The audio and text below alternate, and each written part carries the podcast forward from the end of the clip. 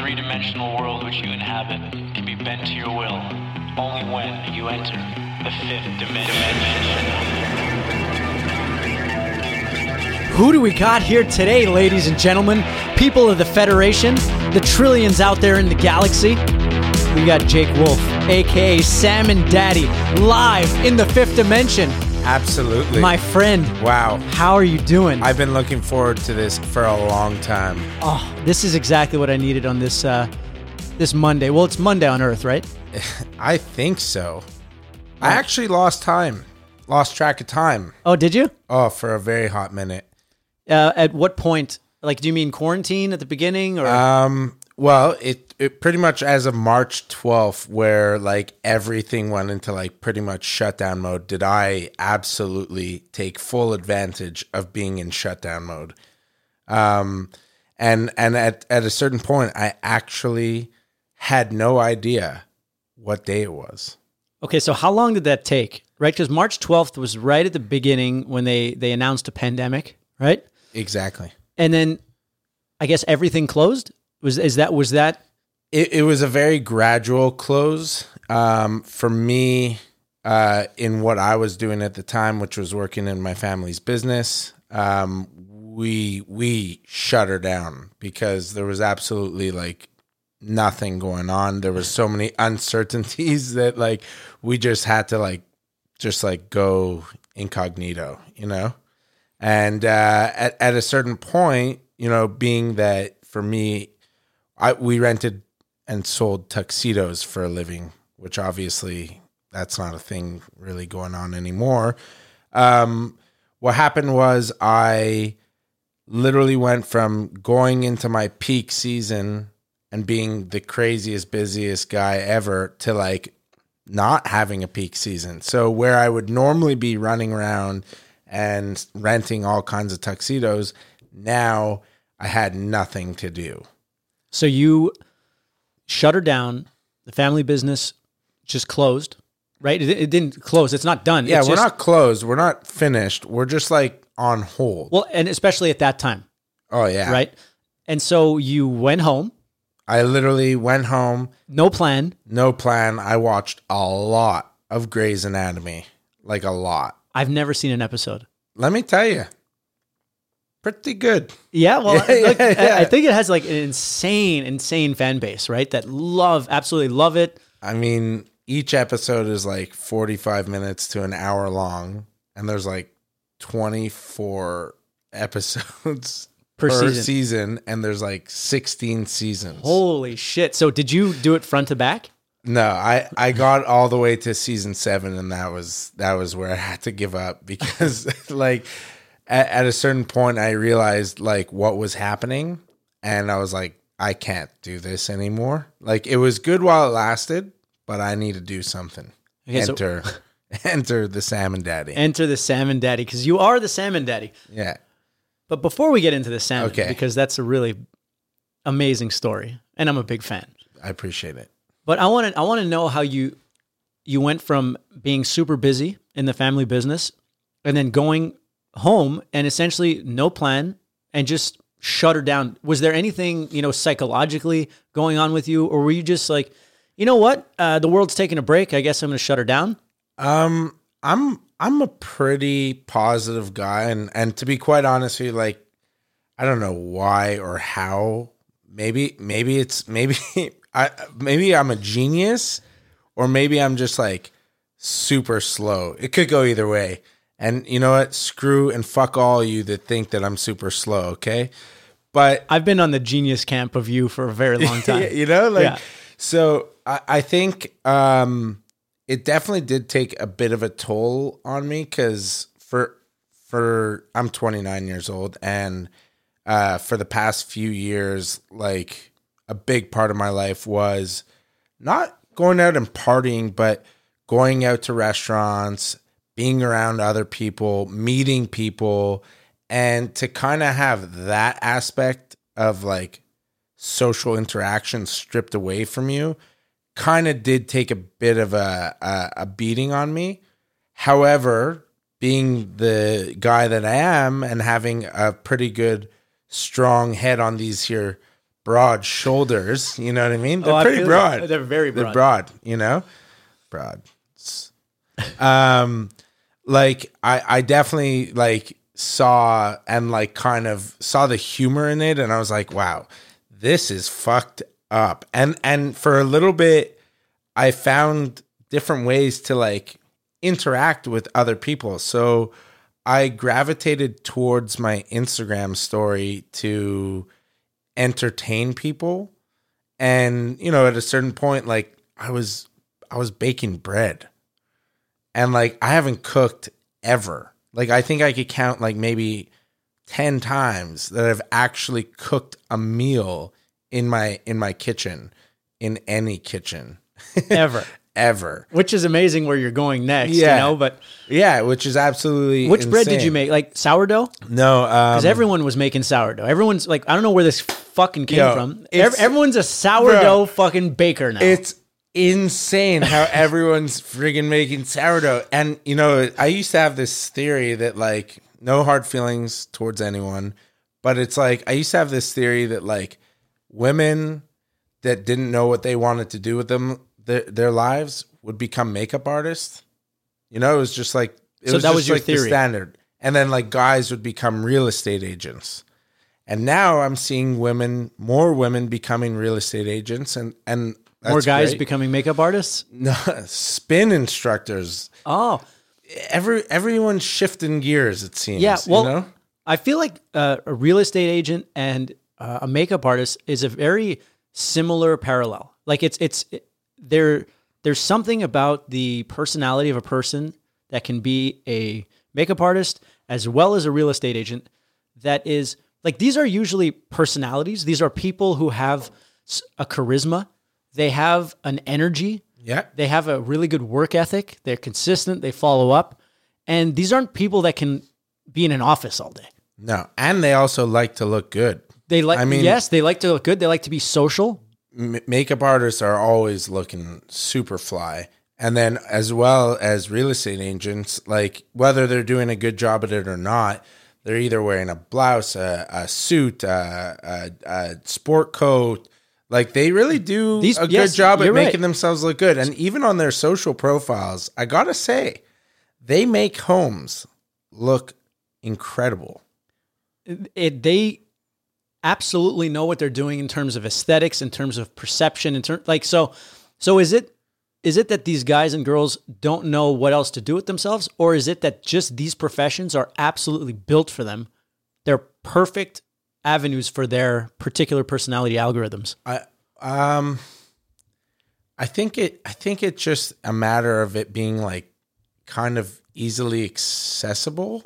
Like it's something Okay, that you could like you know like as a girl for example like you're putting on makeup you know most most girls are putting on makeup anyways as they're growing up so hey like let me learn to do this better and let me do it for other people you know well, because people they want it. yeah So the barriers are, of entry are low, but the competition is extremely high. oh yeah So big I time. would say, like in any profession, the best will rise, a hundred percent and and so that makes it difficult. So I started baking. I started baking. I, I baked one loaf of bread, to be quite honest. It was a honey beer bread that was sent to me by my sister in law. And it was probably one of the easiest recipes that I ever had to put together. And let me tell you, tell you, it yielded one of the gorge, most gorgeous golden loaves of bread I've ever tasted in my entire life. And it costed maybe like two dollars because mainly because I got the beer for free at the harvest event. Okay, so you used free beer. Free beer, Uh, you said your sister sent you. Yeah. Uh, Sister-in-law the- sent sister- me the, inst- ingredients, The ingredients. Okay. and or the recipe rather, and I I had already have I I hmm,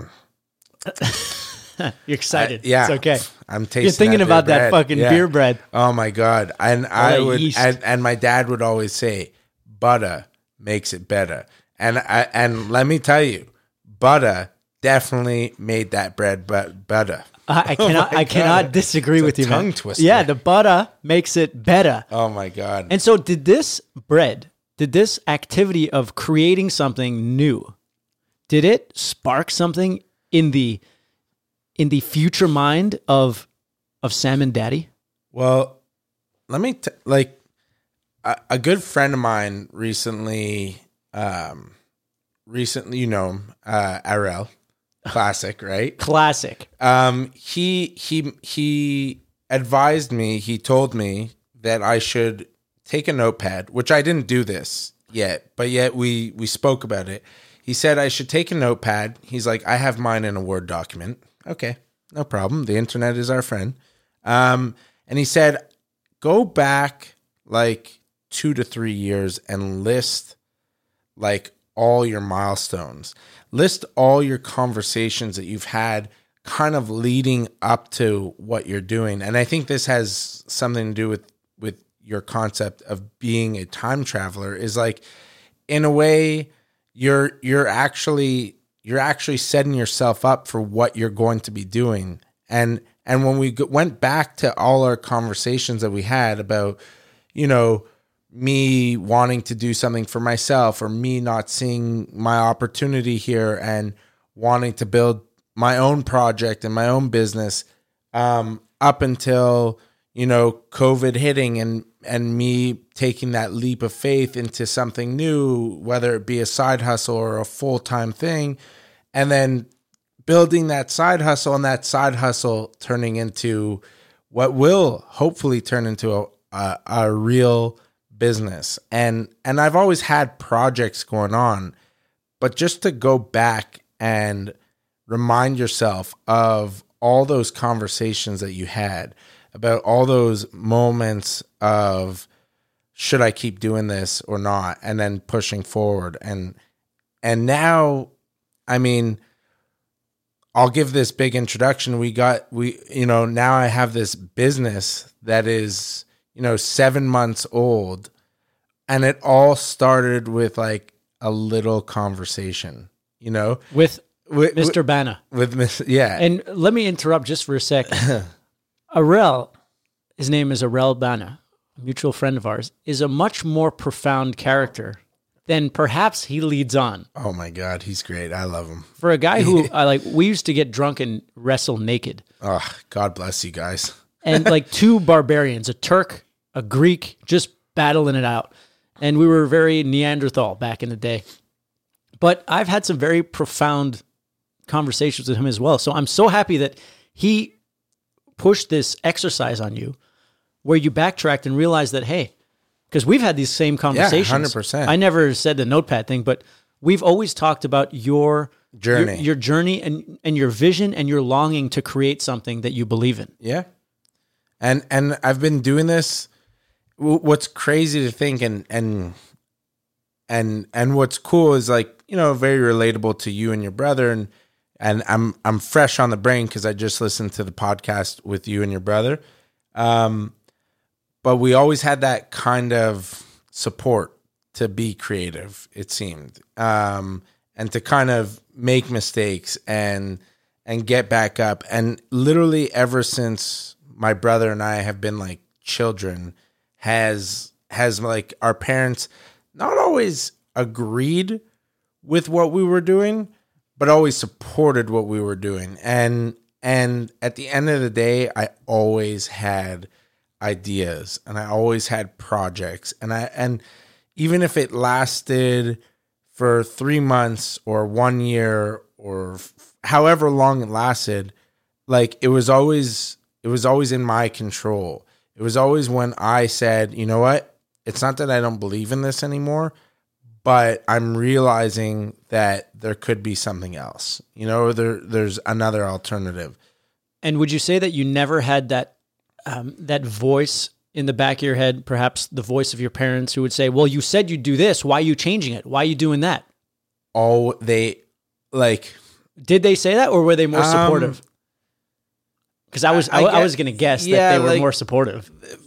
I think I think I had this uh I think I kind of kept them in the dark on like kind of everything that I was doing even though a lot of what I was doing was very public. It was either like a blog or a YouTube uh, a YouTube channel or uh, a pin company, whatever it may have been, it was always like pretty public, but like it always came off as like a project rather than like a livelihood. So, I mean, they always, they always, I think in the back of their minds, they knew I wasn't a good student and stuff like that. So, like, they knew it would have to be something creative. They knew you might not be a surgeon. Yeah, they 100% knew I was not going to be. a And so surgeon. maybe in all their wisdom, they said, well, our genius son, Jake Wolf, because they, they call you Jake Wolf, right? Uh, Yeah, no. I said is running simulations. He's My- running experiments. He's running tests. And, Yeah. and he's going to figure out where he fits. But he's a bold, charismatic personality. He's got artistic integrity and creativity, and he will figure it out. And they, at the end of the day, they trusted you because they never, yeah. because you're doing what you're doing. A hundred percent. And they they always they gave they they really did a phenomenal job at giving me incredible qualities that allow me to go and do these things. It's it's actually like I, I think about it all the time. Like I like over the past seven months of building this business, which did we really did we I mean, I know we've said I'm the salmon daddy. Yeah, but I, I, think don't you're think we- leading up to it nicely. That your you're now your career, your your newest endeavor, which is, in my opinion, the most uh, profound, well thought out. Like this has the most legs. This is this is legit, and you've been hinting at it. And so Jake is the salmon daddy because he started a company that sells the most fantastic smoked salmon. And I'm a big fan, and I know smoked salmon, and it's called Zaidie's. And so I'll allow you to go, obviously, to go into it, but Zaidie's was birthed during COVID. Oh yeah. And and this is my perspective on it. You've had these ideas and we've had multiple conversations about, you know, trying to figure out where you want to go, how you should proceed, how you should start. But when the the rug was swept under you, it's almost like Jake Wolf was put was put into sink or swim. And the stars aligned and and you committed and you went for it and you started a salmon company. It's a it's it's crazy when you say it like that but absolutely it's exactly how it happened. Like like for me i didn't i would have never been that person who literally just like all right like i'm just gonna like collect from the government and stay at home and wait for things to regulate. Like it's just not in my dna at all to wait for that to happen. And um it was it was kind of perfect timing as, as crazy as it sounds. Like obviously i wish none of this upon anyone and the fact that it's putting my like my my family's 94 year old business in a very vulnerable position.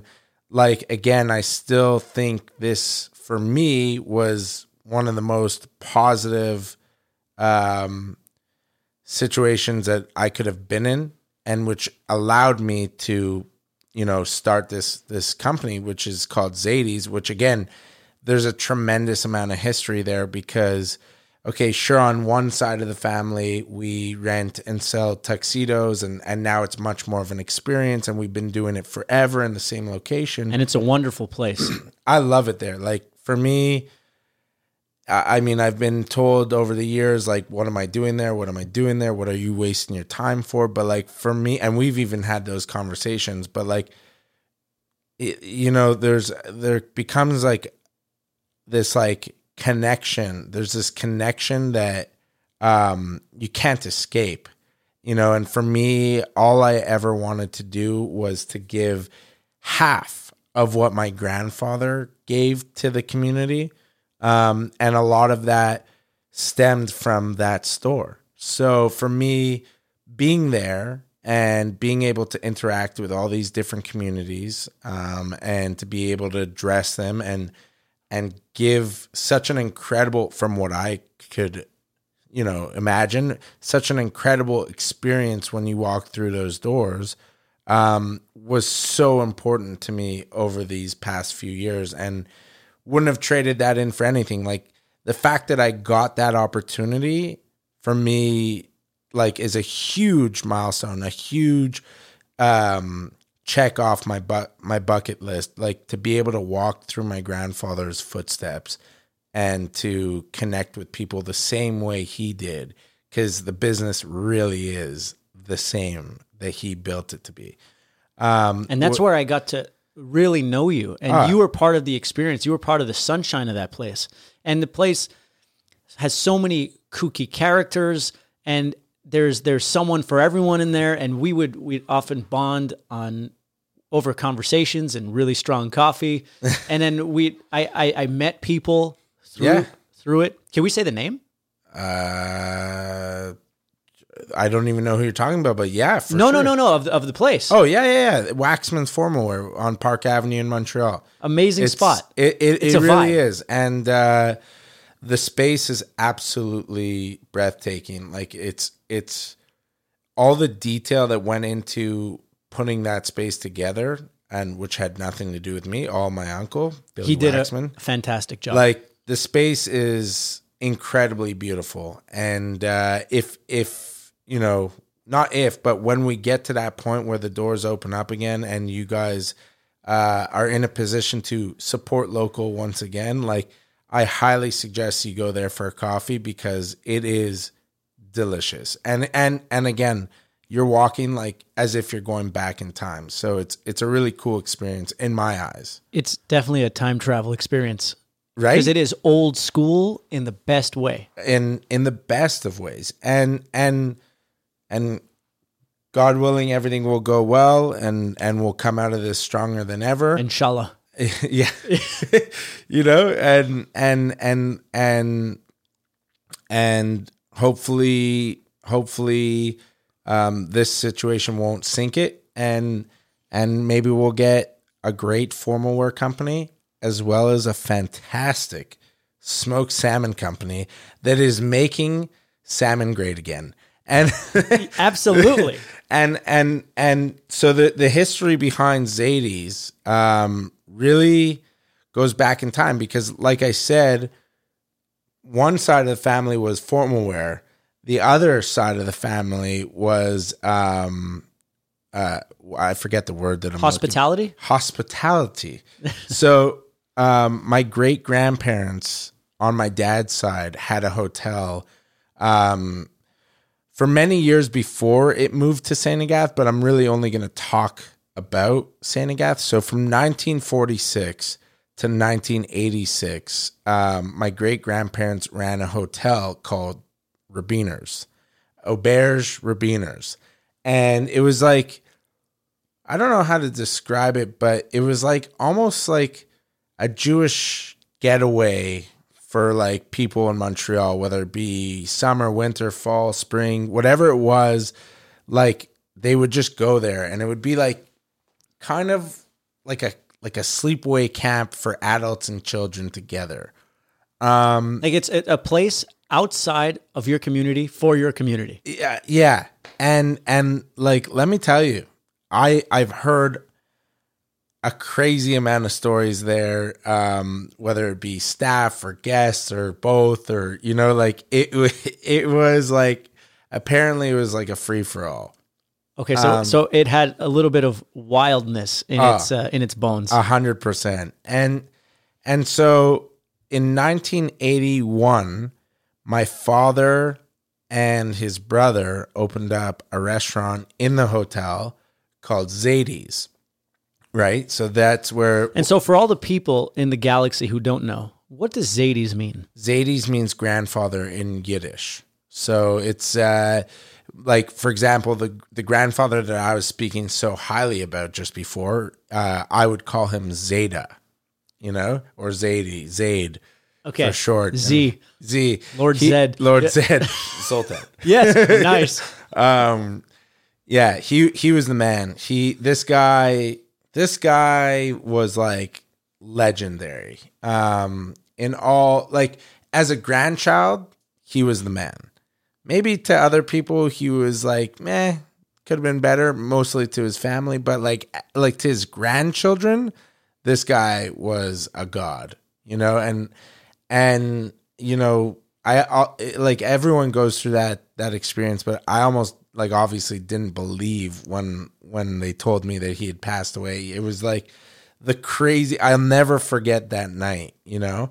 Um, but again, it brought family and friends close together, and you really got to. That was that was really the moment when I saw what a man this guy was to the community, not just the Jewish community, but like literally every community within Montreal. Um, he dressed everyone. You know what I mean? My dad got his tux for his wedding Absolutely. at Waxman. I love it. Right? It's it like Your grandfather that's dressed my that's dad. what I'm saying. Like he he literally interacted with everyone and and his funeral spoke very loudly that that that was the case because it was pure mayhem. It was it was a beautiful thing is what it was.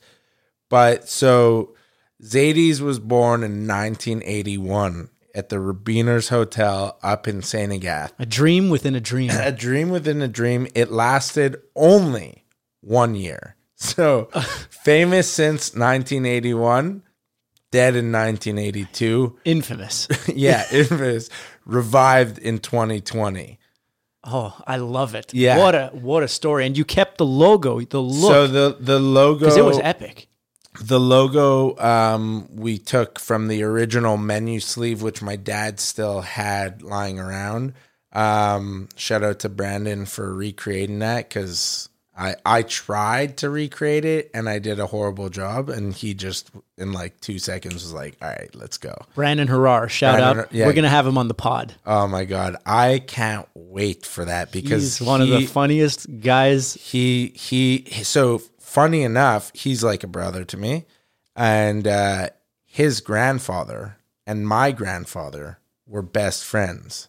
And like i mean like also brothers. And we always kind of knew that but but later in life when we became best friends it was like such a cool thing. And and you know um I'm I'm very fortunate that I got like a few years of being his best friend while his grandfather was still alive because I I always tried to surround myself with people who knew my grandfather so I could get to know him more. So because when I, when he passed away I was I was like about 14 years old and I feel like I was stripped away of like getting to know him. So by working at the store and working with people that worked with him and or spending time with people that were close to him, I, I actually got to like Soak become- in the third party Yeah, vibes. yeah. As they say. Yeah, and and and I did. I really really got a lot more of him being in that environment, which was like such a trip, you know. Um, so so Zaidie's is revived in 2020. In 2014, my dad had like mastered um, this smoked salmon recipe. And I always I always knew that I wanted to do something with the Zaidie's brand. Like I I registered um the Zaidie's Inst- the Zaidie's Instagram account like like years ago. Like I always knew I wanted to do something. I always thought it was gonna be um I have to burp. So do it, man. It's okay. It was, I was Let her rip. I'm sorry. It- I'm don't sorry. be. Um, I always thought that Zaidie's was gonna be very similar to like uh, an Arthur's kind of vibe, um, Makes sense. but where I would just like exploit my mom and dad's recipes. Because like for me like my mom was always the best cook and like she could make something out of nothing. And like I always thought like, oh, I'll build something one day, like and and like give my mom a job, and like she'll make soup, and like people will come in and eat their soup, and and maybe she'll make uh, a, an amazing pasta. Like she's not Italian, but she makes the sickest pasta ever, you know. And so I always thought I was gonna do something like that, and then, you know, over the years, people would always ask, "Hey, how do we get some of that salmon?" you know, uh, whenever me and my brother would post that we're making it, um, we would just be like, nah, like like I would love to, but it's it's really small batch, like just friends and family, you know. Um, and my dad would obviously use it to like give to like clients or like you know like just to schmooze them, you know. Do what, you, as Andy Menares would say, you do what you can with what you got. Exactly. Right? Exactly. Oh, brilliant line. and and so um March hit um and I had nothing going on and decided like now's the time. When? How long? How how many episodes of Grey's Anatomy did it take before the idea to take Zaidie's salmon worldwide occurred to you? Um, pretty much like what happened was um, people were starting to do things. You know what I mean? Like people were starting to bake bread or um, make cookies or do do do things that they wouldn't normally necessarily be doing. Um, and and you know, it's always been like an idea to kind of maybe do the smoked salmon thing. And there were a few other people in Montreal that were doing it, but very, very scarcely, you know, like maybe like two, three, max four times a year. And and it got to a point where I was like, you know what? Like I literally like need something to survive. Um I believe in this product. Like it's not me, it's not my recipe. Like I I I'm very grateful that my dad like allowed me to use it and exploit it and whatever and and I'm sure so is everyone else, but I am. uh right? Yeah. Um, but so like I'm super proud of this product. I think it's an amazing product. I think I've always had good taste when it came to whether it be food or or fashion. Not all the time, but most of the time. Um, and it was just it was just the right time, you know. So I was speaking with Brandon, and I was like, he he actually suggested that I do this. wow. Yeah, Amazing. he's like, man, you could do this. You you know, like you could do this. And this is this is after weeks of like me maybe going to work for Brunette and like, you know, me not being too sure, like being a young entrepreneur, like like it looked like a, an amazing opportunity, but it didn't feel right. And when I started making salmon, it felt so right. It it was crazy. it was like the the buttons perfectly it snapped was- together. absolutely like mind you the first batch was like such a bitch it was like learning how to make the first batch of salmon was the worst thing ever it took so long and by the end of it i was so fed up and angry that i was like fuck this is this is not worth it at all and then and then like But you stuck through.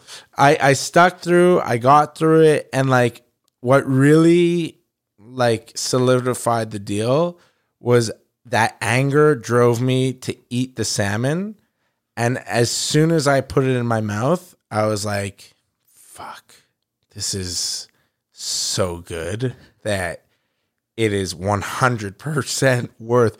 All this fucking time and like energy that went into this fucking The the creation of it. Oh my god. And and over over the the span of like 3 weeks to a month did I like you know optimize the whole process and and become way more efficient and like build a routine that you get into the kitchen all right you prepare your cure you you get ready the second that fit fish comes it's like it's like it's like the amazing race you like they hit the button you go It's a machine. Yeah. The, the manufacturing process oh my just kept refining itself and refining itself. like like today before coming here You're, I you're running was- like a like a Japanese car company now. Uh, yeah, I wish I I will get to that point. I promise. Of course you will. I, I today I was waiting. I was so ready for the fish to just show up so I could start manipulating it,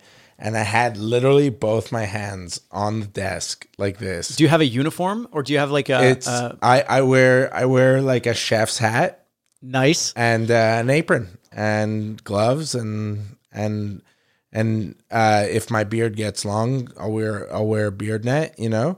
Um, I just recently shaved it. I look terrible. I think you look very handsome. Today I look not bad. I got to tell you. It's always it's like the haircut, right? It's Uh, it's the, the first day or two where you look like a piece of shit. Yeah. Oh, did I look?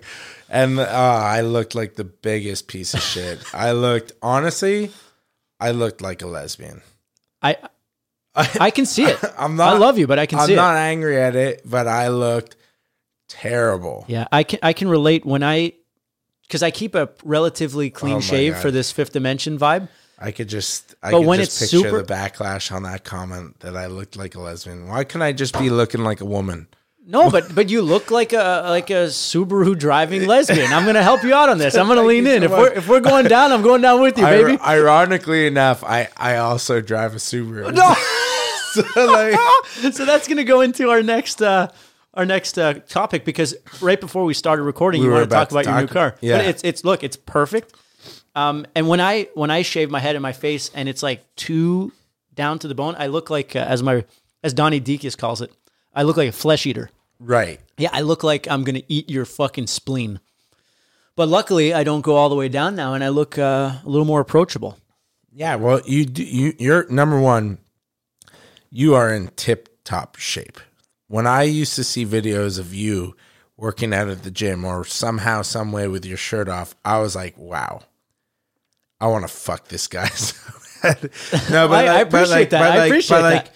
I was you- pretty ripped back then. You were so ripped. It was incredible. I can't even imagine that. And and I know I know everyone says it's achievable, and I know it is. I don't want it. Look, I, I want- feel you. I feel you. And the more that I start to understand uh, different people's uh, genes, like not that I understand genes, but I understand how big of a part they play, and and that like it's in my let's say my personality algorithm to be able to do that because it's really close to my baseline. Right. Like it doesn't require take me that much effort to get really lean. It it it doesn't. So it's not that big of a fucking effort. Right. But you're a completely different beast. Oh. You're a completely different beast. You're still able to glow and feel great and do all this shit and and carry carry a little extra weight on you. Just a little bit. But it's it's part of your your genotype, I guess. Like you're just I lost a lot of weight, a lot of weight once in my life. Um, I thought uh, it was it was heartbreak that drove me to lose all that weight because I thought I thought you I thought that was the reason. I thought that was the reason, and only later did I realize that was not the reason. Okay. and and here I am again, you know. but but um, Is but it because it was too big? It's certainly not too big. All right. Okay. Well, okay. So it's very friendly then. Yeah, yeah, yeah. it's it's certainly friendly, in no way giant. Fair enough. Yeah, Fair enough. certainly friendly in no way. Okay. I just wanted but- to make sure because you know, Yeah, and yeah, if you yeah. lost the weight, then that problem became even bigger. Well, so funny enough, I used to I used to write a blog called My Fat Guy Problems, and it used to be like it used to be like me sh- sort of shaming myself on the internet and like like really highlighting in a comedic way the struggles of like being fat. And uh, I used to go by the fat guy before I was the salmon daddy. I like the salmon daddy better than the fat guy. Oh I, I never knew you as the fat guy. No, we we we only connected later in life. Yeah. You know what I mean? And and to be honest with you, I wish I was uh, more present earlier on to to participate in those debaucheries that I've been hearing about. Yeah. Look, But- there was a solid twelve years of that. Yeah, yeah, yeah. But but you know what? At the end of the day, uh, that was your life, and this is my life. Exactly. So here we are now, and it's a beautiful thing. Um, just jumping back Salmon. that honestly this this whole conversation is so funny to me it's exactly how my mind operates it is everywhere Look, I love it. I'm I'm I'm on this I'm on this ride with you. We're ri- we're surfing this wave. we are Who- in it together Who I feel bad for is is I have a uh, lovely person who is uh, cutting up the clips Oh. to to break it down into into sections. so yeah. whenever like these kinds of things go, actually you you'd be surprised. It, it makes more sense than you think it would. for sure But uh, I'm excited for uh, Juliana to get in there and start uh, taking the notes and be, be, piecing this beast together. so so back to the the salmon i launched in may of 2020 um it started with me building V1 of the Zaidie's website, in which immediately when I shared it with Brandon, he within within less than eight hours redid the whole thing, and it was like sick. Um, and I had started selling salmon before I even ever once made it, which was pretty crazy. So before this first batch that you said was a, a bitch, yeah, I had you had already sold. yeah, I I sold like sixty pounds. That's his. I, I I don't know your grandfather, but I feel he would have done the same. A hundred percent. So I sold like close to the first week that I launched it. Like everyone was like, "Oh my god, I gotta try it. I gotta." The hype, you got to be a part of it. So I I took full advantage of that, and I just remember driving with my dog to go to the fish place to f- pick up the fish. Like not not a fish store. This is a fish place. So what what's the difference between a fish store and a fish place? fish store has wind uh, refrigerated windows where you like look in and you're like, I'll get a piece of that, a little bit of this, a little bit of that, a little bit of this. The fish place you call up, you say, I need X amount of fillets, make it happen. When can I come pick it up? Perfect. I'll see you there. You drive to the back of a building. They open up a garage and they put a huge styrofoam box in your trunk, you know? So I, I pick up this box and I go home and my dad was very involved um, because obviously I had no clue what the fuck I was doing. And and we did it. And we we got through it and we packaged it up and we were using like this like tiny little like food saver like vacuum sealer to do it. And and and it it it fucking worked. And I delivered I delivered was the thing you know? And and everyone got their salmon and I remember the first time I ever got in my car and I was like delivering salmon to all these fucking people that I've either met or never met in my entire life and it was it was right away I knew I was like wow this is exactly what I want to be doing. The fact that I literally made something from ultimately nothing. I I completely manipulated uh, a piece of fish to taste like heaven and deliver it to people and to get the feedback from people saying how amazing it is um, was like for me right away i was like this is exactly what i want to be doing. And and every step of the way has been like a journey. And and like you know okay the first few weeks was me like getting to know the recipe and like at a certain point my dad like stopped helping me because i was good to go you know and he let me spread my wings and fly.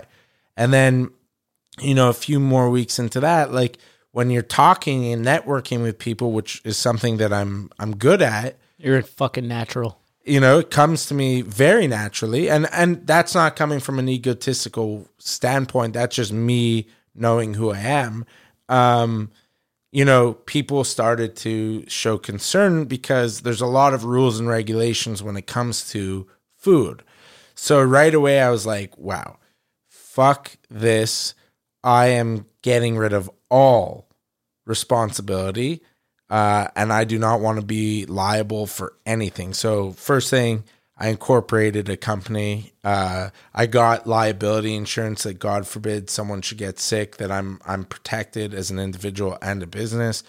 And then started the next journey, which was ultimately like kitchen space. Like, man, you can't just you can't just fucking make fucking hot sauce in the kitchen. Smoke show. Sorry, you Smoke know, show. like, yeah. Our first sponsor. Yeah, yeah, yeah, yeah. Maybe later we'll talk about how uh, you know sure. Zaidie's potentially can be a sponsor of the, to. of I the Mischo thinking about it podcast. a hundred percent. So we'll get to that later when it's uh, Yeah. sponsor time. But but I got to a point where I wanted to like really start looking into what it took to like make this product a legitimate product that eventually I could sell in stores. Like I'm not talking the Costco's, the IGAs. I'm talking about like small uh boutique grocery stores within my my Montreal community just to like really start building and gradually getting bigger and bigger. and uh, finally, um, you know, finally it hit. I found a kitchen space to to manufacture out of. Um, I still do it all from top to bottom, So it's all you. literally all me. Like There's no helpers. There's no nothing. You do it from A to literally Z. all me from A to Z, and and it's gotten even more consistent.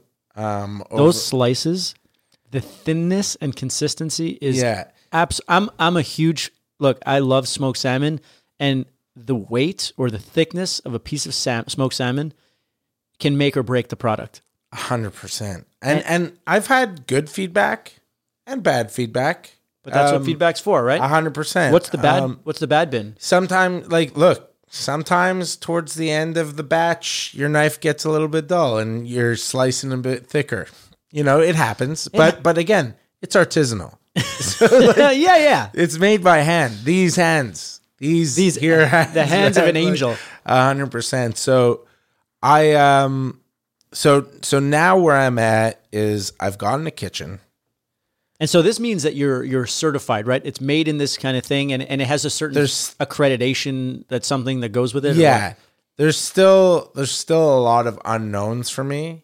Um but but I'm one step closer. The fact that I am operating out of a certified kitchen um is one step closer to being a, a fully legitimate food product. Um you know, now in order to run the kitchen, like you as an individual have to have a particular certification or someone who works in that space has to have that certification. So there is someone present who has it.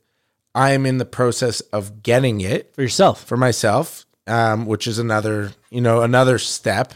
But you're like you're you're learning and evolving in a very natural need to know basis. A hundred percent. It's like when, whenever you cross that bridge is when you will figure out what you got to do a hundred percent, and and it because it's infinite. It's- it never ends. it never ends and it's based off of a lot of a lot of times like necessity like the fact is like Survival. yeah i need this it's not like it's not like a matter of like i could just take my salmon now and start selling it to stores like i could do that but then i will get reamed by the government because you need to have a proper process in order to ensure the health and safety of your of your clients and and your stores and stuff like that so i'm trying to like take all the necessary precautions to make sure that that product is bulletproof by the time it hits the shelves. Um, and I know you love bulletproof items. Yeah, oh, you're damn right. I do bulletproof. That's uh, that's gonna be a sponsor in 2022. Oh, I love- 2022. I'm feeling it. I, I'm so confident, and I actually feel like you'll get there way before. But so, and now, you know, within the next few days, I should receive back from a, a nutritional analysis lab to get nutritional facts. So the the fats, the proteins, Everything. the carbs, the We'll know whether this product is good or bad for you. But I could assure you there are definitely omega 3s in there. oh damn right. I can see it in you. I can see it in your skin. It know, glistens. Yeah, so I mean, so far it's been about 7 months of this of this epic in my mind journey.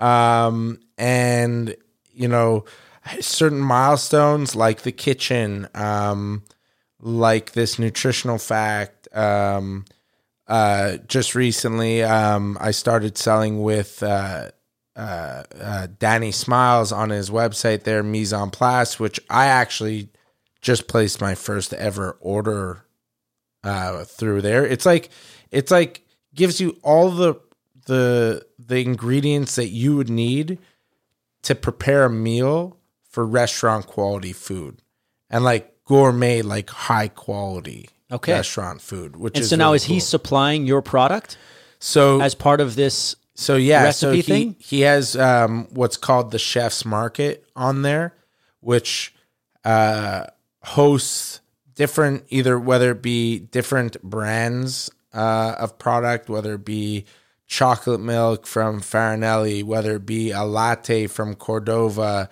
whether it be um uh oh I'm I'm gonna screw this one up, but Lupia's like it looks like an egg roll, but it's not an egg roll. I, I don't know what it is, but but it's good. I And don't. so- I don't know. And It, so it's it's got to on- be good. So it's prepared. yeah. So there's Like how do you how do you get a coffee? How do you get a latte from So- a place based on this service? So like it, it looks like it's in a milk jug, this latte, and you I, I don't know if you warm it up or whatever, but there's a procedure to So the prepare it. logistics are figured out. So like for example, this chocolate milk, like it's like it looks like a I could be very wrong, but it looks like a glass bottle that you pour milk in and you just shake it. I sorry. You just you That's just, okay. Uh, pretty much everyone just does shake it up. You just shake it up. Yeah, you just shake it up. Turns into like And so you're part of this product offering of Danny Smiles. Yeah, so officially as And you of don't have to last do week- anything to yours other than keep it cold. No, uh, nothing. You literally crack. It's ready to eat. Um, and they have a lot of ready to eat products in their chef's market. Um, along with they have um, on their weekly menus that are always changing, like with fresh produce from local um, uh, suppliers and stuff like that. Uh, all Danny Smiles recipes, um, and and it's it's I'm looking forward to trying out everything because I haven't really participated in that. I'm not a big cook, ironically enough, that I'm making a food product. Well, you stick to what you know. I stick to what I know, Right. You know, and and um, and yeah, so that's been the journey of building this this business that is so foreign to me. Um, but at the end of the day, like I have the drive, I have the hustle. Um, You have the charisma. You have the the belief in the product. uh, Family is very important to you, and you're doing something that you feel is, in the positive way, exploiting a gem that is within your family's product offering. You are a a new version of your grandfather. You know, like you come from a family business. This is all lining up, and I think you weren't able to line things up before because never have the stars aligned like this, where it's not only are you able to flex your amazing muscle of of talking to people and charisma and personality and networking with a product that comes from your family that you're so proud of with the coronavirus shutting everything down like this was the fucking perfect storm for you to create something that the world needs uh, I, and again, like we just had it before getting in here, and i'm so and, happy you brought it i was fucking starving Uh, I knew you were starving because you're always fasting or doing something weird to your body. So You- I was like, yeah. this guy I got to put some salmon in him. put some. I I had a big workout this morning, and I got I got here. It was the the workout was pushed a little later, so I was l- rushing. And then when you got here and you had the salmon, I didn't even think to eat it. And you're like, "You want to eat some?" I'm like, "Oh, I'm so happy that you said you were hungry, and you said you were fasting." Oh, I was fasting intentionally because I knew that you fast. And I was like, ah, you know what? If I'm going to go into this experience, I want to know what it's like to be in your mind. And let me tell you, all I could think about was how hungry I was. Uh, yeah, yeah. Well, it's it's something you got to kind of work into. Yeah, yeah, yeah. But but honestly, um, I I I'm either I could either eat everything or eat nothing, and I think that's what built this delicious body over here is the fact that like I could literally go from eating a full tray of ribs to like starving or fasting or you know I I can really relate with you on ah. that. Like, it, you might not be able to see it, but my appetite is that of a at least 250 pound dude, at, at least because I I have to set these fasting limits and these like when I have to stop eating or counting my calories or all that shit because I can eat nonstop forever. I can finish 12 donuts in 10 minutes and then have and then order ice cream and then have a pizza and then I could just keep going. I feel horrible. I feel fucked and I'll fast for a day and a half afterwards. But I have this the governor, you know, like when a car is limited yeah. at 200 miles an hour, I I don't have that. That's why when I was drinking, I wouldn't throw up. right I, Ah, and I'm I'm a 150 pound guy, and I could just wet go wet. yeah, when I had hair. yeah, And uh, yeah, so different strokes for different folks. different strokes for different folks. I like that. yeah, different people have different ways of doing things. Everyone is different. Everyone has a unique biology, a unique upbringing, a unique group of friends. Because you know, on a biological level, like our friends influence us by biology, like our genetic expression, which means h- how our body reacts with the environment is heavily based on the people we surround ourselves with. Like we breathe in. I know. I we know breathe you- in their microbes, my dude. Right. You were talking about that. I think it was with your brother. Um, like I never actually thought of it from that perspective. I just felt like over the years you kind of grow not necessarily away, but into your own kind of bubble, your own your own Ecosystem. ecosystem where you you surround yourself either whether it be with like-minded people or just people that just genuinely give you joy and pleasure and and make you happy. And and and and that's kind of how I evolved as an individual it seems over the years where like it's not that I lost friends. Like they're always there. And whenever I re uh encounter no re-encounter Yeah, when you come across them, when and I someone come you haven't across seen them in a while. and I haven't seen them in a while, and back in the day we were very close friends. Like it was as if like no time has gone by, where we became like where it was like such a pleasure to see you, see you again in like another few months, you know? Like Yeah. and there was absolutely no problem with that because we're both living our own individual lives. We're both doing our own things, and what's been really cool about the smoked salmon thing is um, seeing how many people that you've connected with over the years supporting you and and uh, being interested in what you're doing and and and wanting to be a part of that. And even if like they don't eat salmon um i've had a lot of people buy it as gifts for people you know what i mean? And and still just want to support in any which way possible which again like yeah like in a in in some way shape or form this started right? This this whole idea this business started based off of necessity right? Like i i went from having a salary to making you know the thousand dollars every two weeks or or whatever it was through the government and it just wasn't enough. Like it, it's not that i wasn't in a position to uh well mind you i was not in a position to give up anything. Like i just needed to cover my nut. I just needed to make enough money to support my rent my car my Lifestyle. li- like yeah like like again like you don't want to give any of those things up right? Like it- to a certain degree you don't mind but you know i'm in a position i'm the type of character that will work i've always worked for the things that i've wanted. Uh i've made so many mistakes a lot of them being financially um and it's it's been this uh constant battle and this this constant growth to like like uh not repairing that but just like growing from that.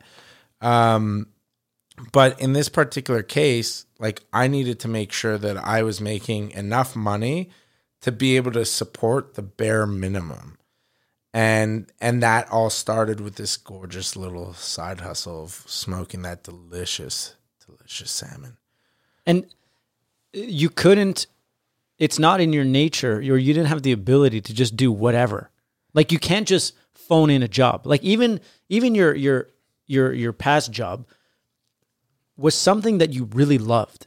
You loved the interaction, you loved the process, you loved what you were doing. You're not the kind of person who can just do something for money that they don't love. no like so it's not even an option. It's not like you have to make the choice. You no it just doesn't exist. it, it, would have you. been impossible and and to be quite honest with you like that's been that's been like that over the years where literally um like the second i was done with something the second something didn't feel right anymore um it was it was It's like a no-brainer. It was like it was done. Now exit strategy wasn't always like the the the best quality of mine. Like you know i sometimes i felt a little bit prisoner like pri- like a prisoner, like really just like stuck. So when you say exit strategy, do you mean like you would stay on too long after it was dead within you? Yeah, like I think I I wouldn't. well, maybe it was maybe it was a strategic play. Like maybe I just wasn't ready with the next idea. Maybe I just needed like the right opportunity to arise to to be able to make that leap of faith.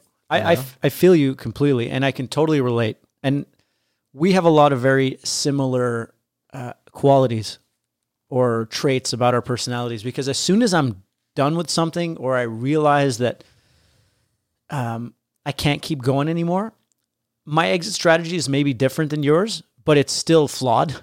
Right. I it's like boom, I'm done. I'm out. It's like I don't even I don't even know what I'm doing next. Um if I if I hold on and wait, maybe it'll be better. Like in the in the short term, but when I'm done with something, it's like I I don't feel it. I don't believe it anymore. So Right. I I have I don't have this motivation to do it. I was in a family business before and I, I worked really hard in it for years to do my best that I could to to grow it and and improve it and do all these things. But as soon as I ran some numbers that told me that what I really wanted to do was going to take, you know, 30 more years than I'd expected if I was going on this on this pattern, it was it was dead. It was Yeah. done. It was like no chance. No. No chance that I can keep doing this. No, I, I, I like, I'm with you hundred percent. And, and again, like for me, and I think, I think similarly to you, again, everyone's in their own different situation, but like, like for me, I've always appreciated, um, a certain standard of quality. Um, but like, I'm not, I don't need to be driving, I don't need to be driving a Rolls Royce. Like if I could, if I could build my business up to make a hundred, maybe less, maybe more, a hundred thousand dollars a year, like as an adult, like as a human adult, and like, and and drive, you know, the car that I would want, a Mercedes. I don't care. It could be any, like whatever, whatever it is at that time that I want to be driving, then that's what I'll be driving. But I think, despite enjoying certain qualities in life like there's there's certain key factors for me that are more important than the materialistic thing. And and anytime there's a, a, a human involved uh whether it be a relationship whether it be a family member whether it be a friend like the person always comes first. You know what i mean? And and and for me like those relationships are more valuable than anything else in the world. So how do those relationships like where are you making a decision between your car and a relationship? Just because uh, I'm trying well- to I'm trying to connect the dots here. I honestly have not a clue where I was going with it. Okay, so you're so you- all you're saying really is you're not going to sacrifice relationships or yourself for the material end goal. No. And you're choosing a career that is fulfilling where you're you're seeing people it's very community based almost and you're getting all these feel good you know um, chemicals from the good work that you do from the pride that you feel when you're making it from the pride you feel from the interaction of you delivering it Yeah. from the whole process and learning and growing and overcoming uh, an obstacle that you know probably if you're like me it comes every two to three weeks Oh, as soon as you think you got it fucking obstacle I like the other the other week I was like, wow, I am on a high. Like I had um like like pretty much a few weeks ago I got confirmation that I got the kitchen. I literally the same day that I got confirmation of the kitchen, I got a phone call uh, talking about the mise en place uh, opportunity to sell my salmon with them. And then and then literally that that same Friday I had brought salmon in for nutritional analysis. And like literally like I, I was like calling people and I was telling them like how proud I am and like I, I feel like I'm I'm flying and like I'm I'm so happy and I'm so excited.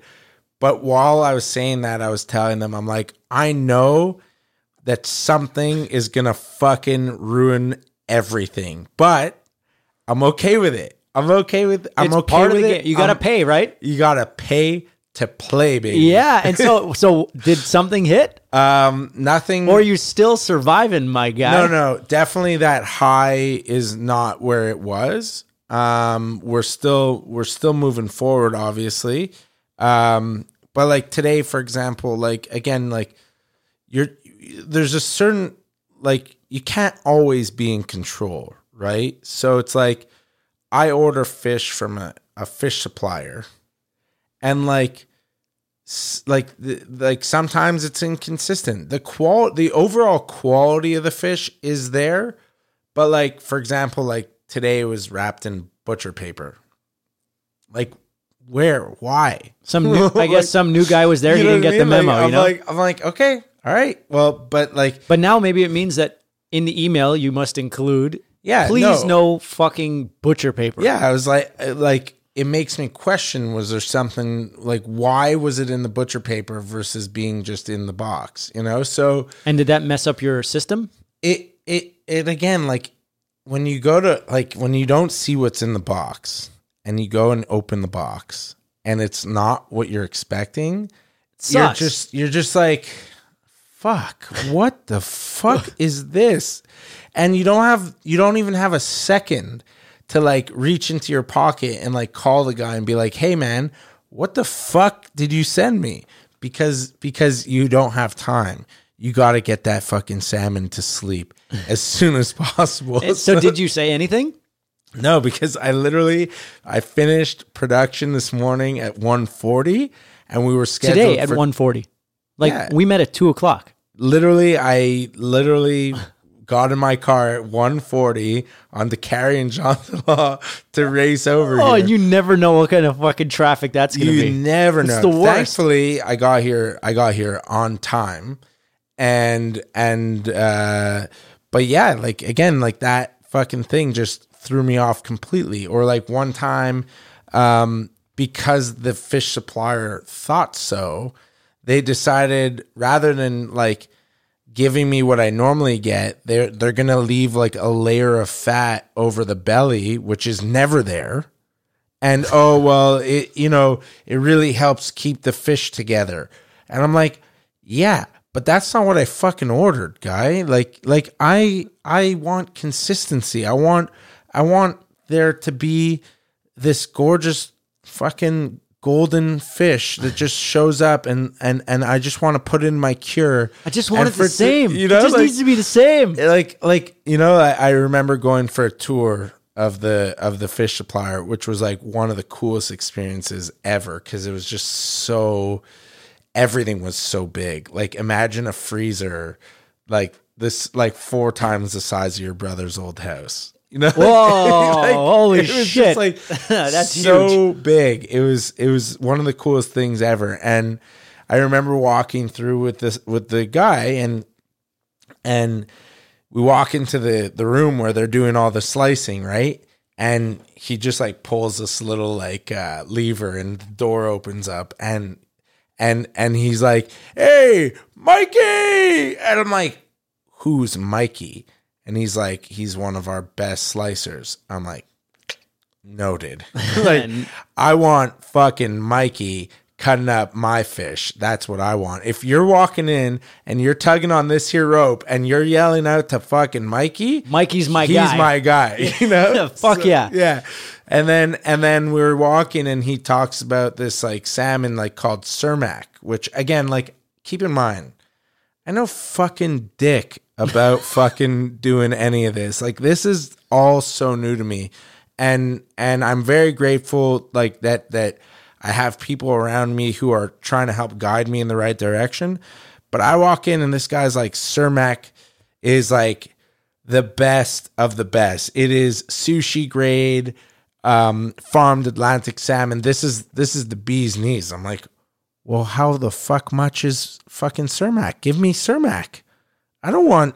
I don't want this. I don't want. I don't want the, the non bees knees. Yeah, like like is it is it like three dollars more a pound or is it like fifty cents? Because if it's fifty cents, I want the good stuff, you know.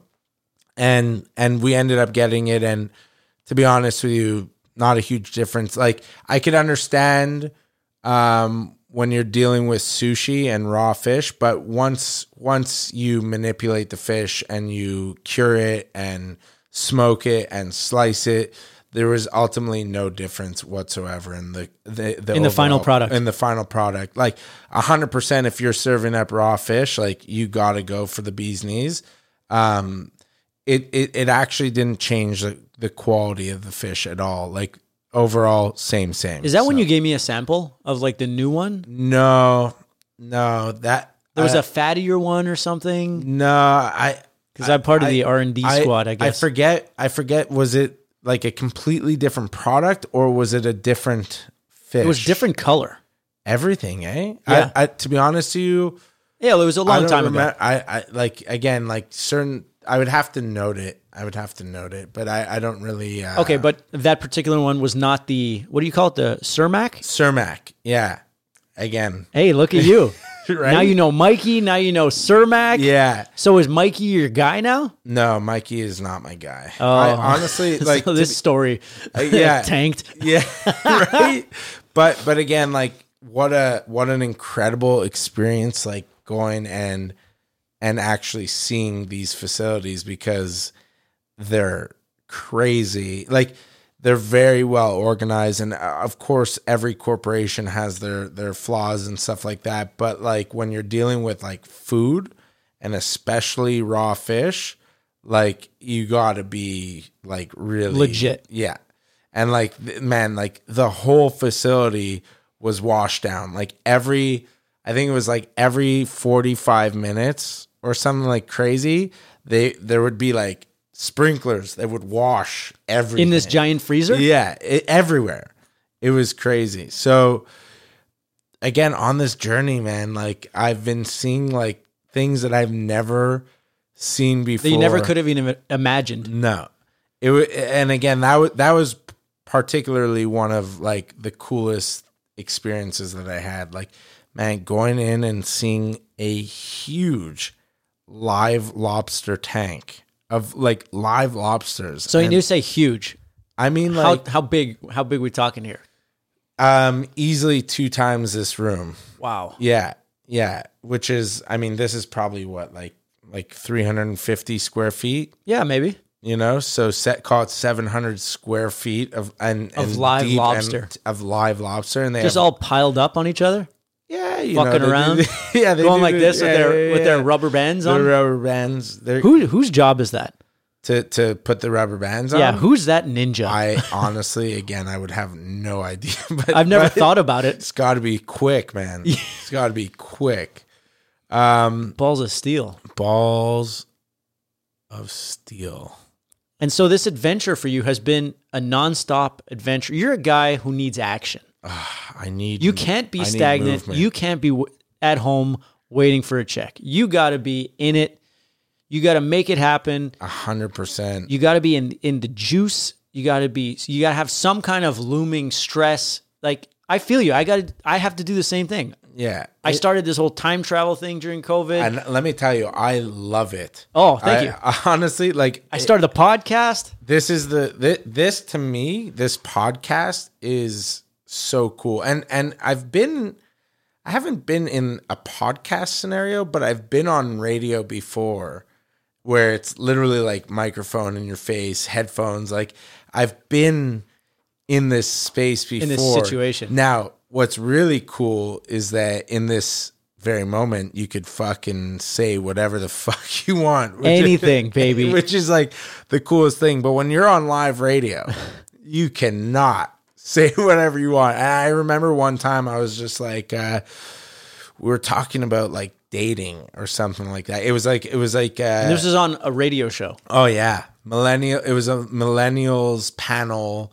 and we were talking about dating, and and uh, it was with Dr. Laurie Betito. Um, to be honest, I'm blanking on what radio station. I think it was on CJAD, and uh, and I was like, I could say dick right on the radio, and and she's like, no, no, you can't. and, and, like I was live, and she's like, no, you, you definitely can't say it. I'm like, what about like penis? can you say penis on the radio? Like, what's the limit here? No one's no one's really giving me any feedback here. You know? And that must be so hard to constantly be in this tiny window of opportunity where everything else has to be censored. So all you can really say, how how free can you really be? You, can't. Right? There's well, I mean, again, I think you just have to be very strategic on the words that you use. You know, like my brother, my brother's on the radio every fucking morning, and and again, like, he, mind you, he's not, he's not, a, he doesn't swear a lot at all, and even like back in the day when he was making music, it was like part of his shtick that he never swore in his music. I think there was like one song where he ever like said the fuck fuck word. The fuck word. the fuck word. The fuck word. Yeah, yeah, fuck. Yeah, Oh, fuck. it. Fellow time travelers across the galaxy. yeah, Fuck. fuck. um, but but you know, over the years, like this is It's just clean. Yeah. But, but I think it's like a muscle as well because there's a lot of, you know, great people in radio. Your brother, for as an example. And if you're you're flexing that muscle every day, you know your parameters and you don't even think about it. So you can be as free as you want. But for us, uh fools, fuck. I, Like- I remember when I first went to LA in, I'd say early 2019, and I met with this uh, Atlantic Records guy, and we were kind of getting me ready, kind of getting me vetted, doing the the, I don't know, the record label treatment to try to figure that out before I would go on interviews and stuff. And so there was something called, um, what the fuck was it called? It was like a course, and I had to go meet this lady and it was about prepping me for for media and like what are my keywords what is it i'm trying to say Right. trying to craft this persona or my message in a way that would be uh, foolproof for interviews or radio it was called media training Okay. And I was just zoned out the whole time. Like I, I was not into it. Um, they were asking me about like my dad and me talking about it, and they're like, "You should show so, more emotion when you talk about the death of your father." And in my head, I'm like, "What the fuck?" like why? Yeah, why why are you telling me about like Yeah, what is- emotions I should feel about my father who passed away? Yeah, like, it. I, I'm at peace with it. He's in the fifth dimension. He's with me not only in the spiritual realm, but in my genes on a daily basis. yeah, he's very You much a, a part of you. and we'll backtrack, I guess, back to the, the the media thing. But with that, as I get older, and the more that I experience things that he experienced, the more I can understand where he was coming from. Right. So let's say when I was first coming into the business, or I was first starting to uncover who my father was, because there there is who your parent was from your standpoint, but then when you like you talked about your grandfather, you talk to other people, you you understand, you see how he did things uh, in business, financially, and then you it changes your perspective. Right. It's like, well, I would have done this, or I would have done this, or why did he do that? But as I get older and I start to get, I start to meet the same uh, experiences that he was met with. Right. I'm like, fuck, it is the only move. it is the only thing that you Yeah. could do. I mad respect, brother. Yeah, for you know, sure. my naive snowflake self when I was 25 didn't um, interact with the world in like he did, and I didn't have the wisdom or the experience. Right. But as soon as I I inter like I got to those crossroads, I start to understand that this guy was very smart, very logical, made a lot of sense, and there's just more profound respect as I keep going. And so, what do you want to do? Fucking cry about it? Right. Eat shit. So what did I do? I started a time, and I also told him like, uh, "Do you have any uh, political views?" I'm like, "No, I don't have any fucking political views. I don't know anything. I think both extremes are insane, and I have Yeah. I I don't want to talk to someone who's on one side and who is not an open vessel. So I rather not talk about it. Yeah. What? Like. So so it's like all kinds of bullshit. So what did I do? I started reading branding books, and all the branding books said was do something that is so you that like fifty percent of people will be turned off immediately when they see it, right. because only then are you going to actually speak to someone. Because we have this idea that you have to not offend anyone, but when you do that, you end up speaking gray Right. you you you're a blur, Yeah, yeah, yeah. you're like there's this song by 21 pilots called blurry face my name is blurry face and i care what you think you you stand for nothing. That means you you can't connect with anyone because you're not even real. Right. So this fifth dimension, the the the time travel, the uniform, all that shit, it's like it's me. I love philosophy, I love sci-fi. I love talking about uh, you know, society, but placing it in the future because it's just more interesting like that and you offend less people. Because as soon as you tell someone, oh, I don't believe this or I or did you ever think of that? I'm not interested in that. I want people to maybe I'm contra- contradicting myself, but creating this world is already has barriers to entry. So there's going to be fewer entrants, but those fewer entrants will be more into the thing. A hundred percent. I, I like I I agree with you a hundred percent in the sense that just do what makes you feel comfortable and what what speaks to you in the sense that maybe not everyone will understand, but you know that that the ones that will really care will. And Exactly. and you know it, it's funny because um you know talking about like supportive parents and stuff like that the other day i i i was trying to i did a giveaway um the first ever giveaway. I i had cracked a thousand followers on instagram uh Congratulations. Yeah right? And uh you know naturally i did a 1000 follower giveaway because that's what you do. Yeah. and uh and I was recording for the Instagram story um like me announcing the giveaway. And when I tell you it took me like a hundred fucking a hundred tries to like Nail it. nail it. and even the last one was not even nailed at all but, But I was just, just like over it. yeah, I was like, I have to stop. I have to stop this. But along the way, I saved every every version of me trying to do it, and I posted it on my personal social media as like bloopers.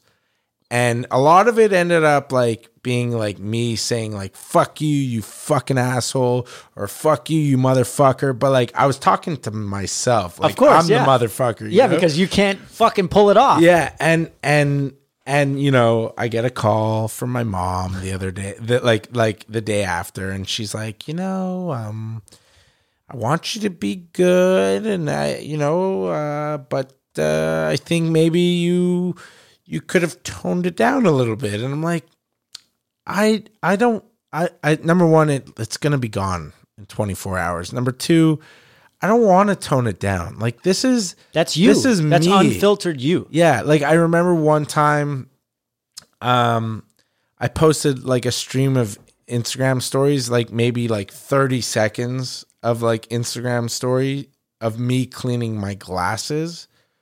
Um and it was literally just me cleaning my glasses and and an ex-girlfriend of mine was like we were dating at the time. She was like, "What what are you doing?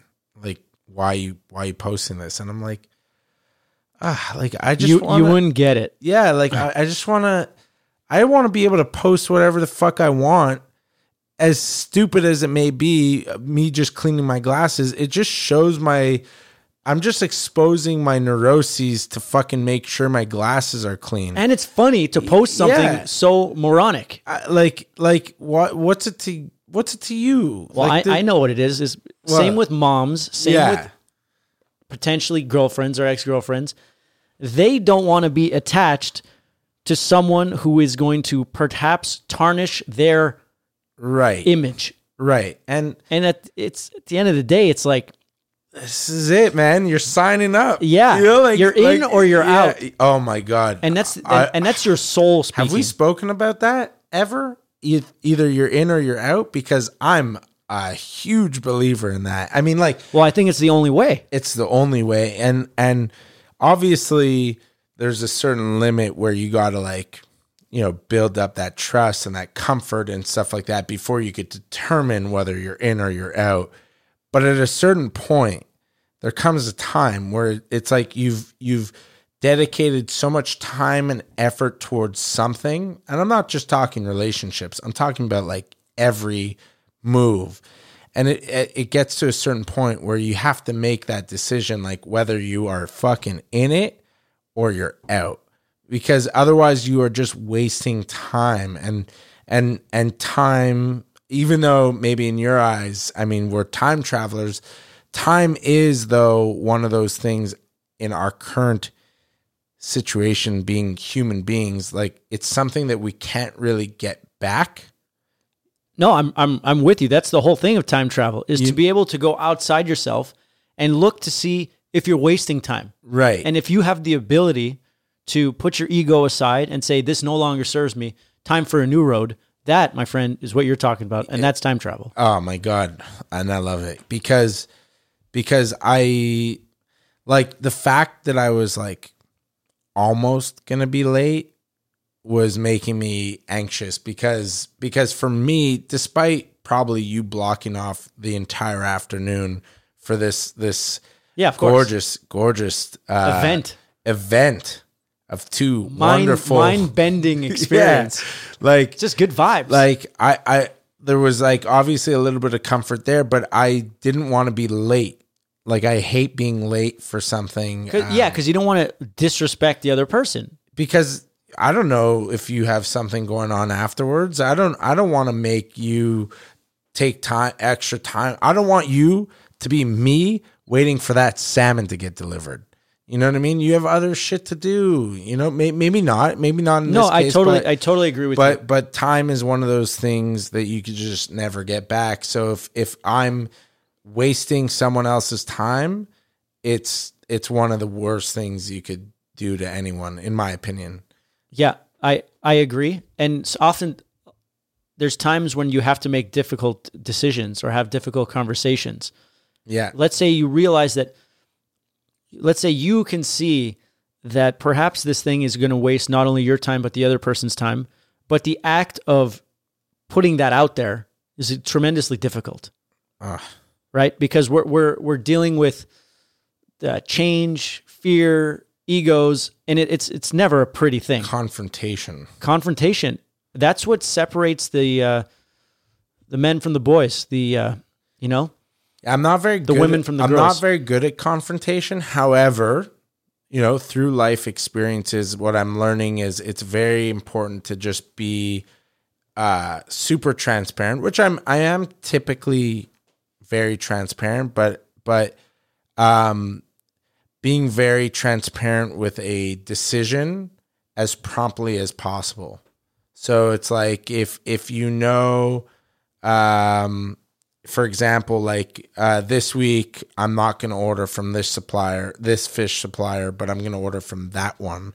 I'm going to make sure that I let the the fish supplier that I'm not ordering from know, like, hey man, no hard feelings. Um, I'm going to order from someone else this week, or or hey, don't expect an order from me. You know, just to just to make sure that they know, um, like that you didn't forget about them I think that's huge. You that's know- mass massive respect. Yeah, and and and to be honest with you, it's not something that I I have been good at. It's something that I'm getting way better at. Um, but over time, like what I'm realizing is ultimately speaking, you don't really owe anybody anything and you don't really owe anyone an explanation. Um, it's okay to be selfish. Um, but as long as you have respect for people, uh, then then you should be covered. You know, like everyone's got to do what's best for them. Whatever decision you make, uh, whether it be right or wrong, you're gonna live with that, and you're gonna grow from that. Um, if you're if you're not willing to um, face those realities, well, then you're just an asshole. You know. Um, but but really, you know, uh, it's really important that everyone get an opportunity to learn from their mistakes and the ability to forgive and to recognize that that that was a moment in time that that doesn't necessarily represent who that person is but rather um, the fact that it's going to help them evolve into someone that they will become is is a huge thing. So that that ability to understand and have an open mind towards someone is huge. Yeah, because I feel like we put a lot of pressure on ourselves to to want to protect and maybe we don't want to make that tough call because we feel like it's going to hurt the other person. A hundred percent. But what you're saying and what I believe as well is you have to make this difficult decision that might hurt the other person, but there will be growth and learning and wisdom that when they're ready to to unravel it is going to is going to be to them. And there's nothing worse than spending time with someone who on the note of selfish, you have to take care of yourself. You have you can't be doing things that deplete you, that that you don't believe in or that make you feel bad because then you're just projecting this like really bitter energy. And that that happens to me. I, I get really that's why I have to make these these these calls or have these these conversations is because I just become a really shitty version of myself. And Right. it's like, do you even want to hang out with that kind of version of me? Like I don't. I don't like this version of me. right. And so it's a lose lose. So we have to do what's in our best interest and trust that it will be in the best interest of everyone. A hundred percent. It's um, we're on this fucking journey, man. We're all like everyone is on their own individual journey, um, and and hopefully everyone would have the opportunity to make the best out of whatever that that that journey that trip may be. You know, like um, I think I think ultimately speaking, uh, I don't even know what the fuck I'm Well, saying. I think when I think when when people I, I, I think when people have the best time on their journey is when they're doing things that they're proud of and they're interacting with people. Ah. I, I think people get in a really shitty vibe when they are not doing what they're proud of, um, that they don't feel like they're accomplishing something and they're not connecting with people. And so while so many people during COVID are, are finding ways to, to grow and challenge themselves, because if the rug gets pulled out from under you, people are survivors, man. And the people who are really uh, getting impacted, they're doing stuff because there's no choice, right? It's like like you with the salmon, duty calls. I, I'm not going to give up my fucking Netflix. I'm going out and I'm going to make this happen. hundred percent. But it's the it's always the people who live in the gray zones where it's not great but not bad, but enough where there's where there's no there's no disaster, there's no rock bottom. So they're in this gray zone Right. and that's a really toxic place because it's secure. You have your basic things you need. And I'm talking about like we were talking about this is North America. Right. We're talking about, you know, we're this is what we're talking about. yeah, yeah. if if you have if you're not interacting with people or you're not working on something that's challenging you, then your veil on life is just like the filter that you wear is a shit filter. It's a shit filter because you're chemically you're you're you're not getting the feel good chemicals. So you're rotting inside, so everything that you see is rot.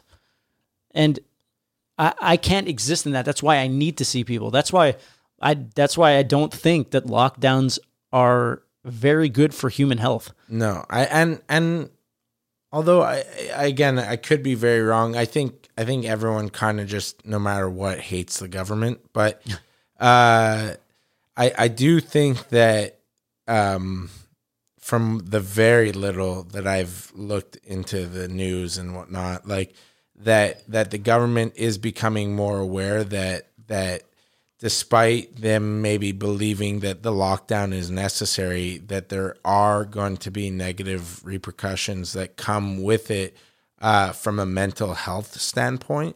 And to be honest, you not everyone has the the mental strength to get through those times. So it'll be very interesting to see how um, you know how things progress and where we get with regards to whether it be uh, a vaccine or whether or not they decide to open up uh, like restaurants and bars again and and or gyms for people who desperately need that. I know a bunch of people that like for them not being able to go to the gym and to lose that routine is detrimental to their mental health. Um, despite not being one of those people. Yeah, but you're empathetic and you Yeah. and you understand. The second, the It's because it's similar to you not be, being able to interact with people. A hundred percent. But the second they said COVID, I was like, fuck this. I called the gym and I'm like, look, you got to put my membership on hold. I do not feel safe. you know, like, and yet I'm like going into restaurants and like eating like out with Yeah, yeah, and look, stuff like that. But but everyone to to eat their own, you know. Yeah, yeah, and I, I, uh, you said that very eloquently because I, I'm speaking from a bro science perspective. I'm just saying that my general gut feeling, like you said, is that there are mental health pre- repercussions of of having people like bunkered up. Right. Ah, yeah, like again, you you know me. I'm I'm a social gal. You know, I, I Oh, I, like I, I know you. I like going out. Um, man, like I I when when I'm single, I love dating. Uh, not even forget forget the sexual side of thing, but just like again those interactions of being with uh another person that you uh want to like kiss you know not and i've kissed many guys you know like me Yeah. and dave rose we used to whenever we would see each other we would just kiss each other on the mouth Hey, that was just our thing you know but like but like losing those interactions not feeling comfortable to literally go out like and either be with friends or to be in a, a space with other people and or to like go on dates. For me like that's like what the fuck am i what am i to do and that's and and like Grey's Anatomy or start an start an empire. start an empire You but like, literally sexual transmutation. You use that sexual energy to create the beast known today Oh as my Zaidie's. God. And in the year 2137, let me tell you, Zaidie's, fucking huge and diversified. Let me tell you, so huge huge. huge. It's gonna be huge. but but yeah, like um again, like I was I was just recently at um I know in, in one of the podcasts you mentioned Fairview, which people like you're Shout like- out Pointe-Claire. Shout out Pointe-Claire. Like obviously for the hundreds of thousands of people listening to this, like they have no fucking clue. what Trillions, Point- come on. Trillions of people, you know, like fucking uh I was at a shopping mall. I was at Carrefour Laval shopping mall.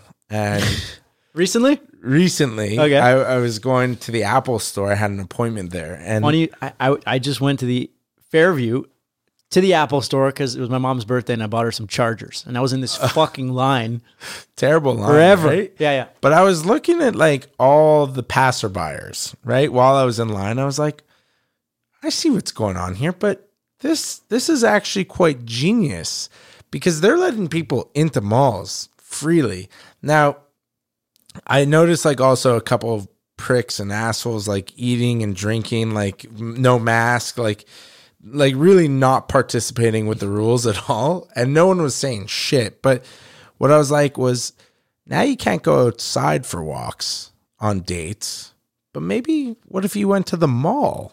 Hey, is You know this a I mean? hack? Like, I think it's a hack, you know, like like again, like why not okay, you got to wear a mask, but maybe you could park indoors somewhere. Maybe you could just like go go for a walk in the mall. Like it's not very busy at all. It was really really I didn't feel not safe.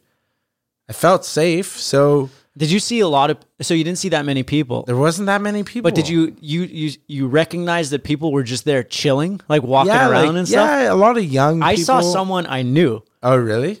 uh, a friend's mom, Okay. and she was in there doing her steps.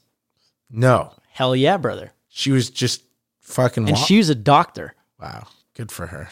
I was like, fuck yeah. Yeah, a hundred percent, man. I was like, this is genius. What's going on here? Like, I can't believe. You know what I love about old people? Tell me.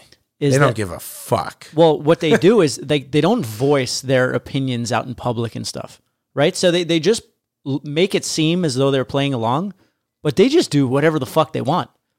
It's crazy. They do. My grandmother is ninety. She has been out and about the entire time. It's so crazy. And you know, she was at the beginning, like right at the beginning when it's like masking. We really thought like it was zombie apocalypse. She was going to the fucking grocery store, no masks, like doing whatever. My grandmother too. Actually, like she just wanted to go to work. Like she, she's my dad's secretary, and like she's That's legendary. She's a, she's a professional solitaire player, is what she is. But, Okay. but she answers the phone great. Hey. Look, so she was just like, "What do you mean I can't go to work?" They don't give a fuck. No, And and they don't even they're wise enough i think to know not to because us young people we always want to voice our opinions oh you can't do this or you should be doing that they know that nothing fucking matters No. and they just do whatever the fuck they want and they go home and they watch jeopardy rest in peace alex trebek Oh my god.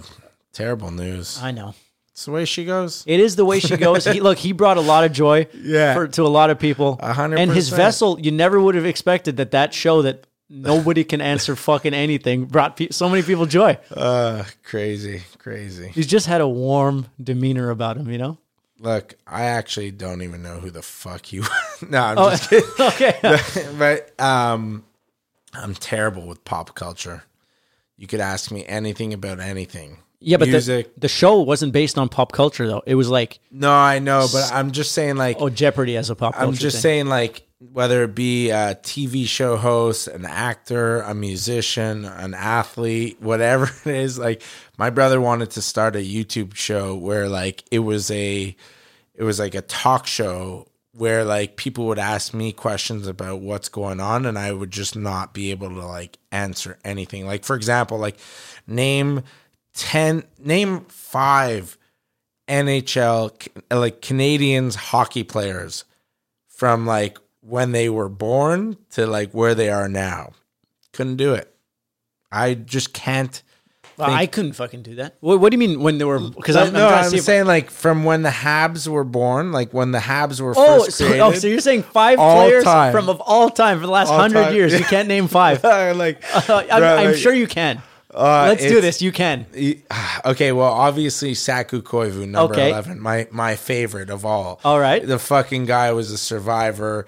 He did it all. He was the nicest. That was it. All I right, love Saku. Come on, we got. Georges Laraque, Fuck yeah, George right. PK Subban. Here we go. Look, that's an easy three. Let's think about a goalie, maybe. I'm sure you know one. you know for sure. Fuck me. Yeah, you know, dude. Come on, we got two left. Big look, I know this is where famous goalie. This is where- famous won Stanley Cups. Ah, terrible. I Oh, know. come on, you know this. Come on, we're gonna do it. We're gonna do it. we will get it. We will get it. Carey Price. Oh, okay, yes. And Ah. all you have to do, and, and one more, like you for sure know, like this guy is in the like the same league as like uh, Lemieux and Gretzky. I like for This exa- goalie, For example, I I know this is. Gonna, I could say. I could say. eighty percent there. I know, but I I could say, and I would believe it. I could say Jacques Villeneuve, and I know it's not at all. I know he's a Formula One racer. Okay, okay, okay, yeah. But I'm just saying, I could have said it and be like, yeah, for sure. That name sounds exactly It like sounds. a, It a could be hockey a hockey player. Yes. Um, no, you got one more. You you you got this one for sure. Oh, Yeah. Come on. Crazy goalie. okay. Or it, it Uh, come on. I, I, I like. I feel like I'm getting like 50 percent of his name right, but uh, Let's go. it's either Maurice Richard. Hey, you got your five. That's Is that it's not, five? It's not a goalie, but that's I was five. gonna say Patrice Richard. uh, there was a Patrice Brisebois, Patrice Brisebois is exactly but I was the what I goalie I was talking about was Patrick Roy. Oh, You yeah, knew, you knew that one for sure. yeah, yeah. Now that you tell me, I remember. That's a big one. But that would look, you did it. one. You did it. But I, I totally get it. Yeah. I can't name any fucking sports, any athletes. No, eh? What is your sport Um, for, besides for gym? uh, Formula One. Yeah. Yeah. I I I recently um I haven't watched any races ever in my entire life, but I I started recently following them on Facebook. On fa- who the fuck goes on Facebook? I know. What are you, 90? I it's like one of the only things I go look I go on Facebook for two reasons. Number one, three reasons. Uh America, spicy. Americans America's funniest home videos. Okay, that's that's where you watch it. Yeah, I don't know how it came about. It just that's where Hey, they are. Whatever, man. Yeah. Um, Formula One. So, what do you watch about Formula One on Facebook? They they they do like a lot of highlights and like like a lot about um I'll, I'll recommend something after. what's his name there? Richard Lewis. No, not Richard, Richard Lewis, Lewis Hamilton. Lewis Hamilton. Richard Lewis. I'm so sorry. Oh, I love- Um, this is a pop culture segment. I love it. Um, but Formula One, and then uh, and then suggested friends, like you know where it's That's creepy. It, I know it, it really is. And Oh, I'll- 23, s- 23 similar friends. not, She looks cute. I look. I, I believe it or not, I actually go to see like. I, I do uh, look. I don't mind releasing any of my like creepy habits, but like I'll go and you'll scroll on the Facebook news feed, and then it'll show like um, suggested friends that maybe you want to be friends with. So I will look through there, to And you are a networker, so this makes sense. Yeah, I will look through there to see who What's i- cooking. who's available. Yeah. You know, like what girls are there out there? Not really the guys, because Because you're date, you're looking for love. I'm looking for you know. love, and and to be honest, with you not everyone feels comfortable being on a dating platform. So maybe, maybe, just maybe, suggested friends are trying to and I'm signal sure something. that I'm sure that's worked for you. Uh, no. Okay. Honestly, people are not receptive to just getting like a, me- a Facebook message. It's one thing to slide into the DMs Of someone maybe you're following of or- someone you're following or that you've like been planting seeds with. Like Yeah, you yeah. follow them, You like their a couple stories. Yeah, yeah, here you we like go. send like an emoji back to their story. You know, like yeah, for that's a classic move. but but like there's none of that on Facebook. It's like you add them as cold. a friend. they either accept you or not. And and then if they do accept you, I've only done it a few times and literally every single time I've done it they've been in a relationship or so they've said. And and that's it. Game over. You don't ever talk to them again. yeah, but and at now least, you at least it gives you some kind of little thrill. Uh, yeah. You know, it's like a little shot in the dark. hundred percent. You got it. you gotta Nice innocent fun there, fellow time travelers. uh, just get on Facebook, okay, and go to suggested friends and and peruse a little. And that's all it is. A hundred percent. It's it's. Yeah, I realized just now that I say a hundred percent a lot. Yeah, but it, it's 100%. It's just What else are you going to say? no. I don't know. It's it's just like a hundred percent. It's 100%. You know. I'm, I'm loving I, it. I was noticing that in your brother's podcast, he was referencing the word slap, Oh, he was referencing it or, or not. using re- it? He was using it. It slapped. Slapped. That slaps hard. Yeah, yeah, yeah. You know, yeah, it's in our lingo. Yeah. I- to are you are you going to embrace it or you I hate think I- it? no, I will definitely. I think I'm gonna embrace it. Or or I think you guys use. I think you guys said vibe. Yeah, vibe is is. Uh, do we vibe with that or do we not vibe I actually that? one I love a lot. But but I think I could adopt the whole slap thing. You that? Well, it know? slaps. It does slap. It- like it- yo, that those songs that you, you were playing for me before we started this, they were fucking slap. I saw your nipples get hard. Man, It's a vibe. Okay, if you ask anyone that knows me, my nipples are hard 98% of the time. I actually wish I had a half chub 98% of the time. Okay. But that's a different that's It a would look, it would- other would different look- no, but actually, uh, my hand was on your thigh and I felt it look, during because that's what I do to test the songs. I have Right. a very tight knit group, so when I want to see if the song's working, I do that little test. I look, I you could put your hand on my thigh anytime you want. Yeah, there we go. There's a whole other side of this guy that you don't know anything about. Well, actually that's that's not true. You know quite a bit about him. About me? No, about me. Oh yeah. Oh, I'm sure there's a whole other side about you that nobody really knows about, but the mystery is there. Th- There's uh, maybe there's a little mystery, but for the most part, I like to. It's this is the best way to learn about someone. Right. Is to see how they tick, and then little stories come out. Like with the Dave Rose podcast, there was a lot of old Oh, stories, old drunk stories. I lo- I was literally in the kitchen waiting like this for my fish to come, like like this, just waiting like for the buzzer to hit, and so I could start production. And I was listening to those stories, and like literally, I I laughed out loud. I lulled. I love. I'm very, well, fucking Dave's hard. a great storyteller, He's a phenomenal storyteller. great I- presence, just like you. That, he he honestly i actually look forward to going and i didn't even realize that there was video i'm gonna go back and watch the video because i'm curious to see if he was stiff no man, he was or if he was animated he he seems like a guy that would be loose maybe he was grabbing the mic and i'm nervous to touch this thing Oh no, you can move it around. Yeah? yeah, yeah yeah Look at oh, that. oh yeah fuck yeah right up there. Fucking look at this Yeah, whoa, that's what it's meant for, man.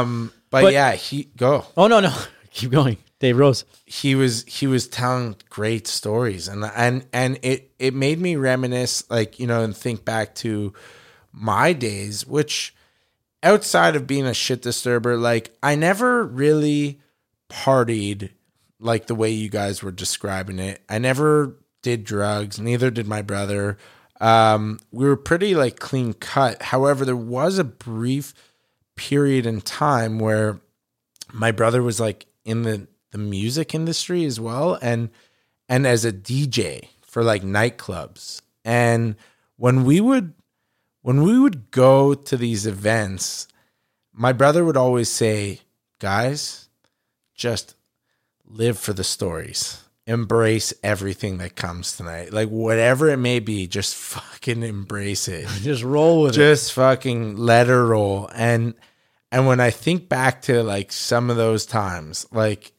i'm just like wow what the fuck just happened you know or like Or how did that even ha- how did we get away with that? How did Yeah. we how did we not die? i used to man in my like uh i used to drive a 1996 ford crown victoria and- Legendary. Yeah, and I one of my I used to like literally um I used to drive up curbs and like and like run over sidewalks and go over medians and like do burnouts uh if someone were to like piss me off like behind me I would just like put my foot on the brake and just put my foot to the floor and just leave them in a cloud of smoke because I just I like again it was such an old car that just would never die so I felt like I could it. do everything You wanted to push it. I've jumped it off of a hill like like that same one that like you- that you just replaced. no, th- that was a that was so that so my first car was a 1996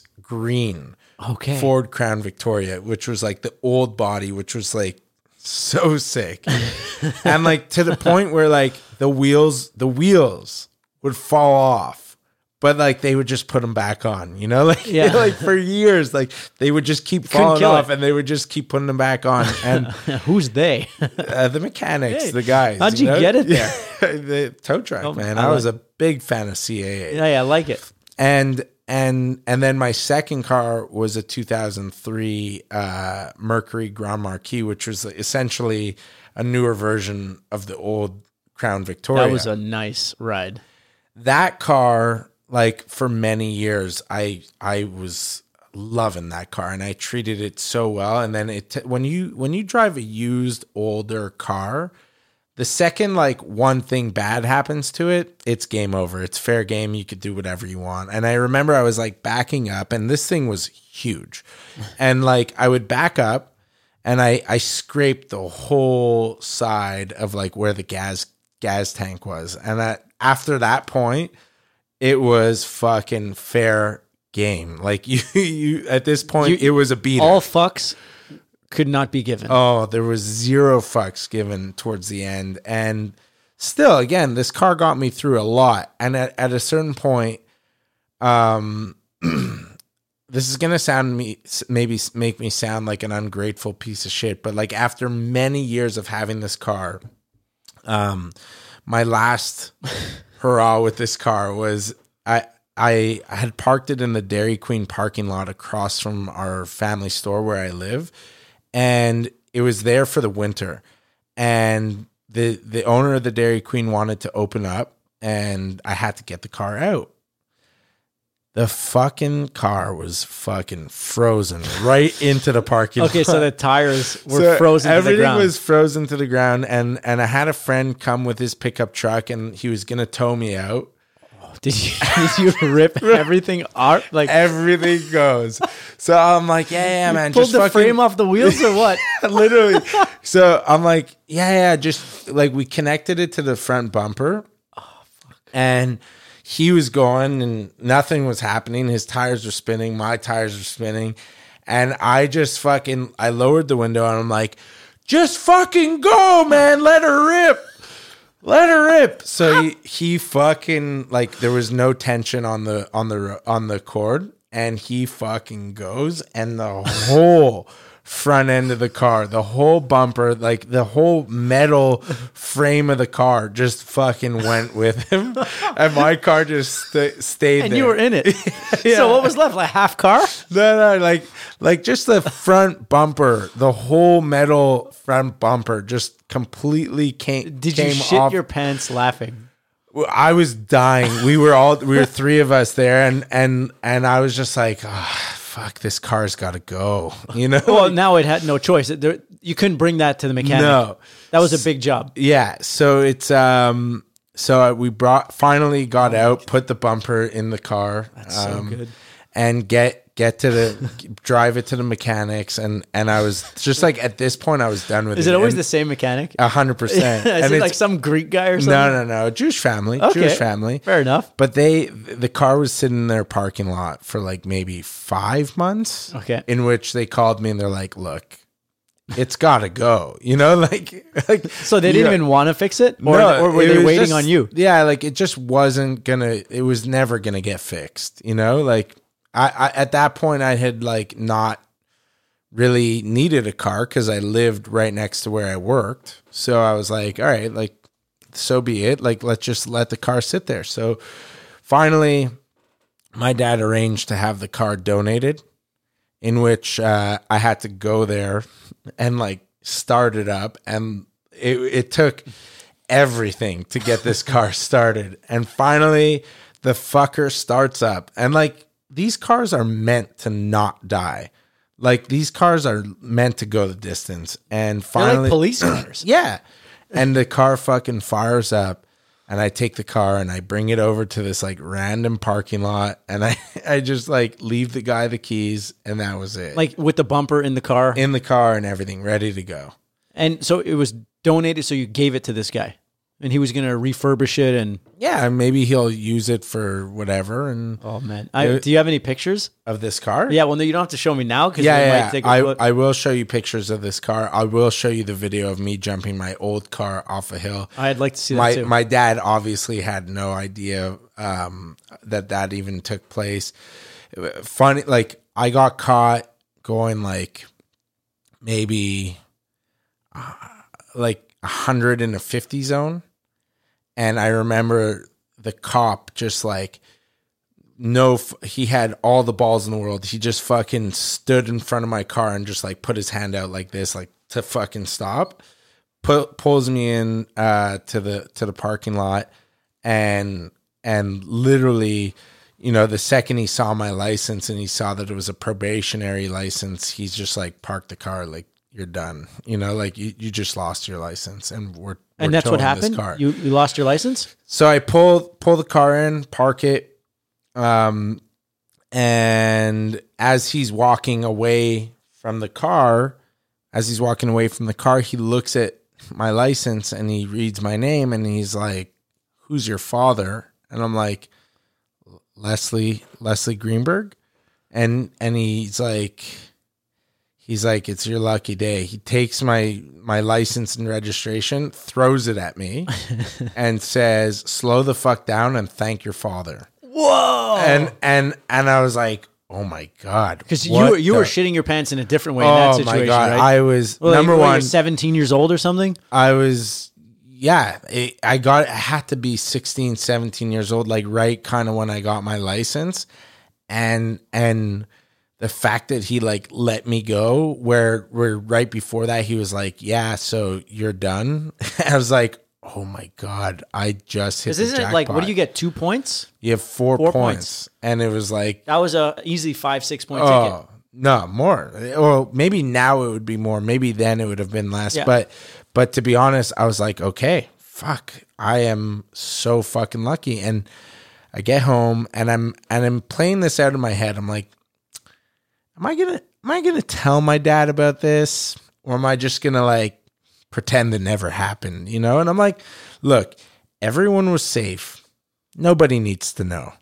So i i obviously didn't tell anybody. Um or i told everyone except for my dad.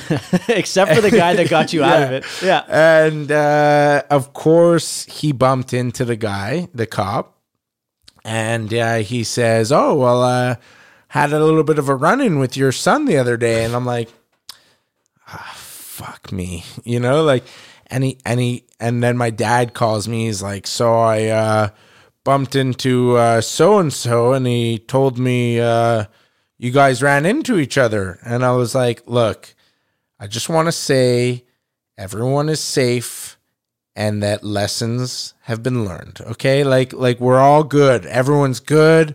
We're safe. Let's just be happy We're that safe. we're you know Yeah, like yeah. it's safe. This was a net positive. Yeah.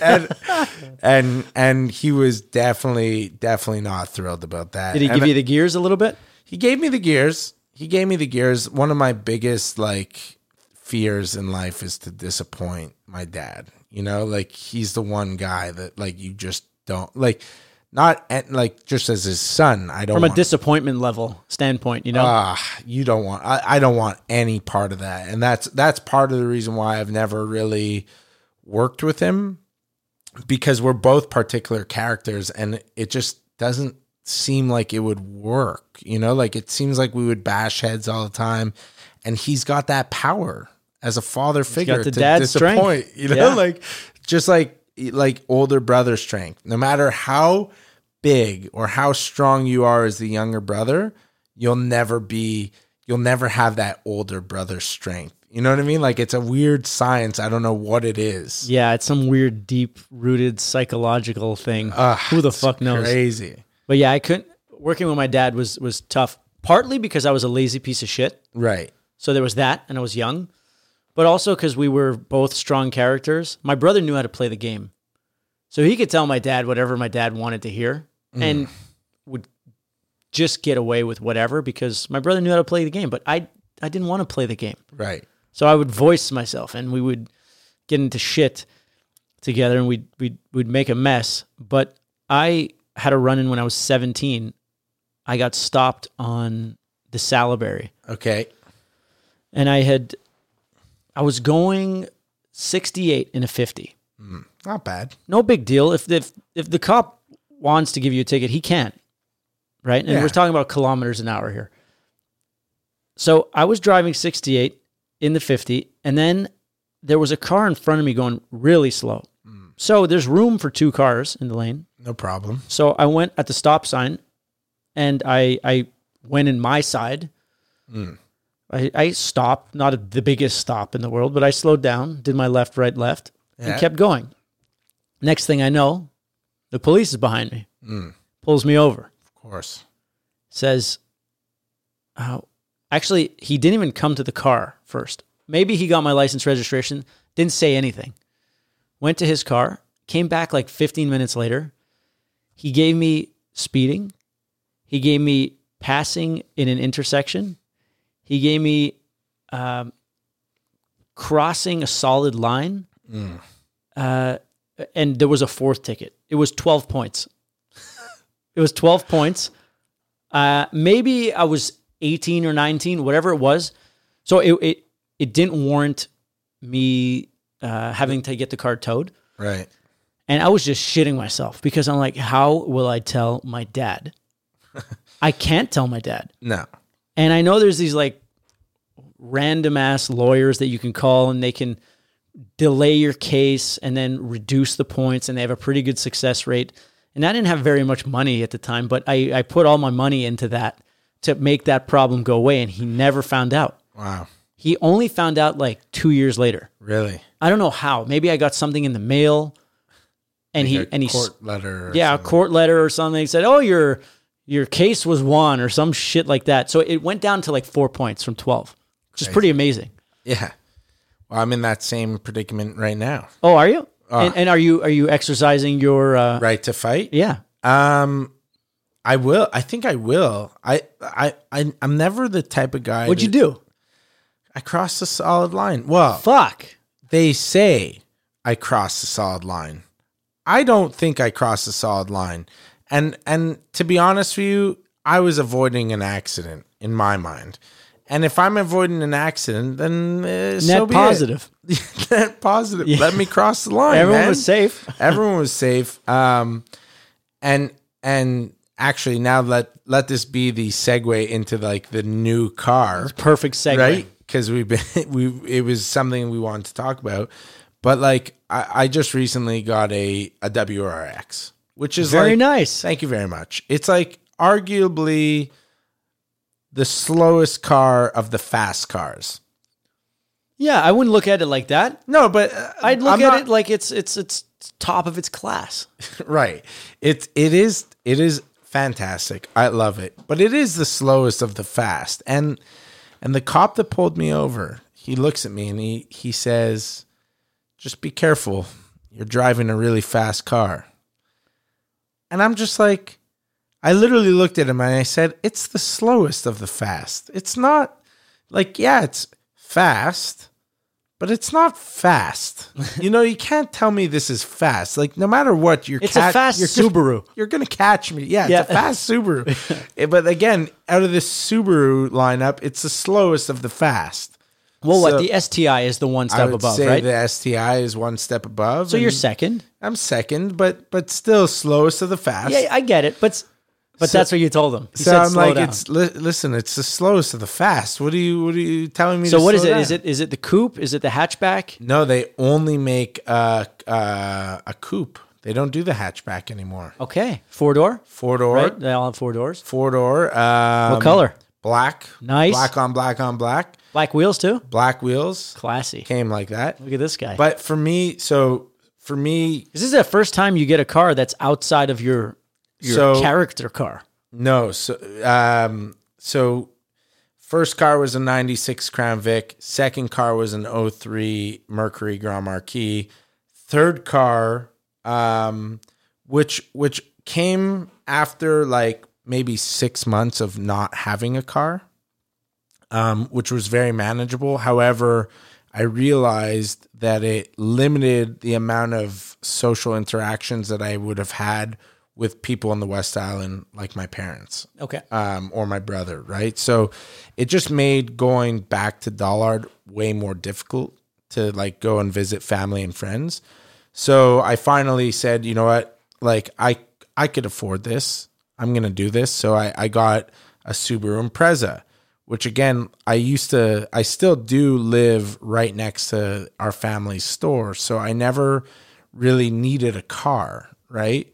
So what ended up happening was I got a Subaru Impreza and that lasted for about a year. And then I started doing the salmon and I was driving so much more um, that for me, I wanted something like a little bit more exciting. That, like, you know, when I'm driving around Montreal delivering salmon, like, at least, like, I'm gonna like get pleasure out of doing it. So for like a, you know, an extra like hundred or so dollars a month. Again, not not really the right time to be doing that. Hey, look, the time that you choose is the right time. Yeah, but I, you know, I again, that's like one of the decisions my dad definitely did not did not agree with at all. But I made the move, and I got like for me one of the most important characteristics, um, which will segue into our intro here, um, was uh, audio.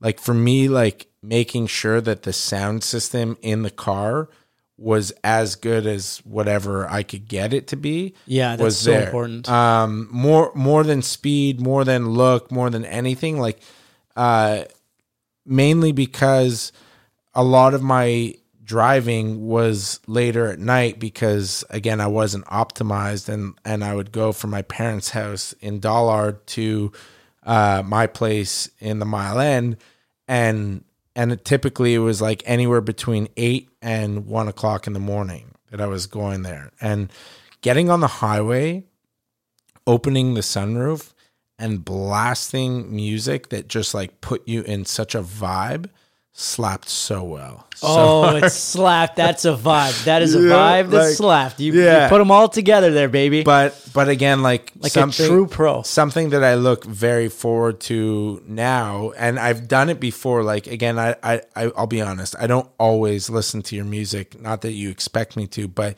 there are times where I'll have friends um, release new music, such as yourself and or like Matthew Chame, uh, and when I get in the car and like a friend releases new music, like it's such a good uh, experience for me getting in a car and just blasting the music and and it being good quality sound. Like that to me was like so important. That and four wheel drive. I, I totally agree. There's nothing worse than that. When I had my Prius, the fucking sound system sucked ass. Oh my god. It was brutal. it was brutal. Is she gone now? Yeah, yeah, she gone. I know what you're driving now, and let me tell you, I'm sure this. I know for a fact that the sound system in those in those trucks are unbelievable. Yeah, sound system in the Jeep is great. Yeah. and I'm very it because it's a vibe. I want to be enveloped by the music. I want my senses to be overwhelmed. and overwhelmed, and and and again, like what a beautiful, what a beautiful thing, like to be able to do that and experience that that that vibe on, and it is. I'm not, joking about it being a vibe because it it it is uh, an incredible experience. Yeah, music is is the is the expression of a person's vibration. The the group of people who made that song, their energy is being blasted through your speakers, and you want to take that straight to the dome. Oh, I want it so hard. Yeah, that's that's why I can only listen. That's why we blasted "It's a Vibe" right And- before this. Oh, wow. Yeah, It was and and what a what a cool experience sitting in this in this room, looking at you behind that big um, I don't know what team- Emblem? emblem, yeah. and like and and to think about your journey into creating this environment and this space where ultimately speaking uh and I I I mean correct me if I'm wrong but you had mentioned in previous podcasts that like this environment really was birthed because of this shitty situation that we're kind of living in right now which again just proves that there's ways of making uh, turning a shitty situation into a positive situation. And the fact that you built this incredible space that allows creative minds to come together and to explore their thoughts and and really channel in their creativity what a fucking what a vibe It- really that's a vibe. Like, yeah, I- I, couldn't. St- the first two weeks of of quarantine, I was super productive. I I wrote a song, I produced it, I did it A to Z, I did all the stuff, and then I kind of lost my enthusiasm for things. And I I had made these tracksuits, but they hadn't been delivered yet. And as soon as they got delivered, I'm like, all right, it's time. It's time to make things happen. I started ordering green screens. I didn't have this place yet. And I started messing around. Making that video taught me how to do a couple of things. But I called my old buddy Steven, who who helped me with all my music videos before. And I said, "Hey, would you be interested in uh, in helping me shoot some stuff?" And this place was just about to be up into the free market. My friend was renting it, wasn't using it anymore. And when I called him, I said, I might need your space. Can I check it out? He's like, Yeah, I'm about to get rid of it. So if you want it for the rest of the time, you can figure it out. I won't charge you.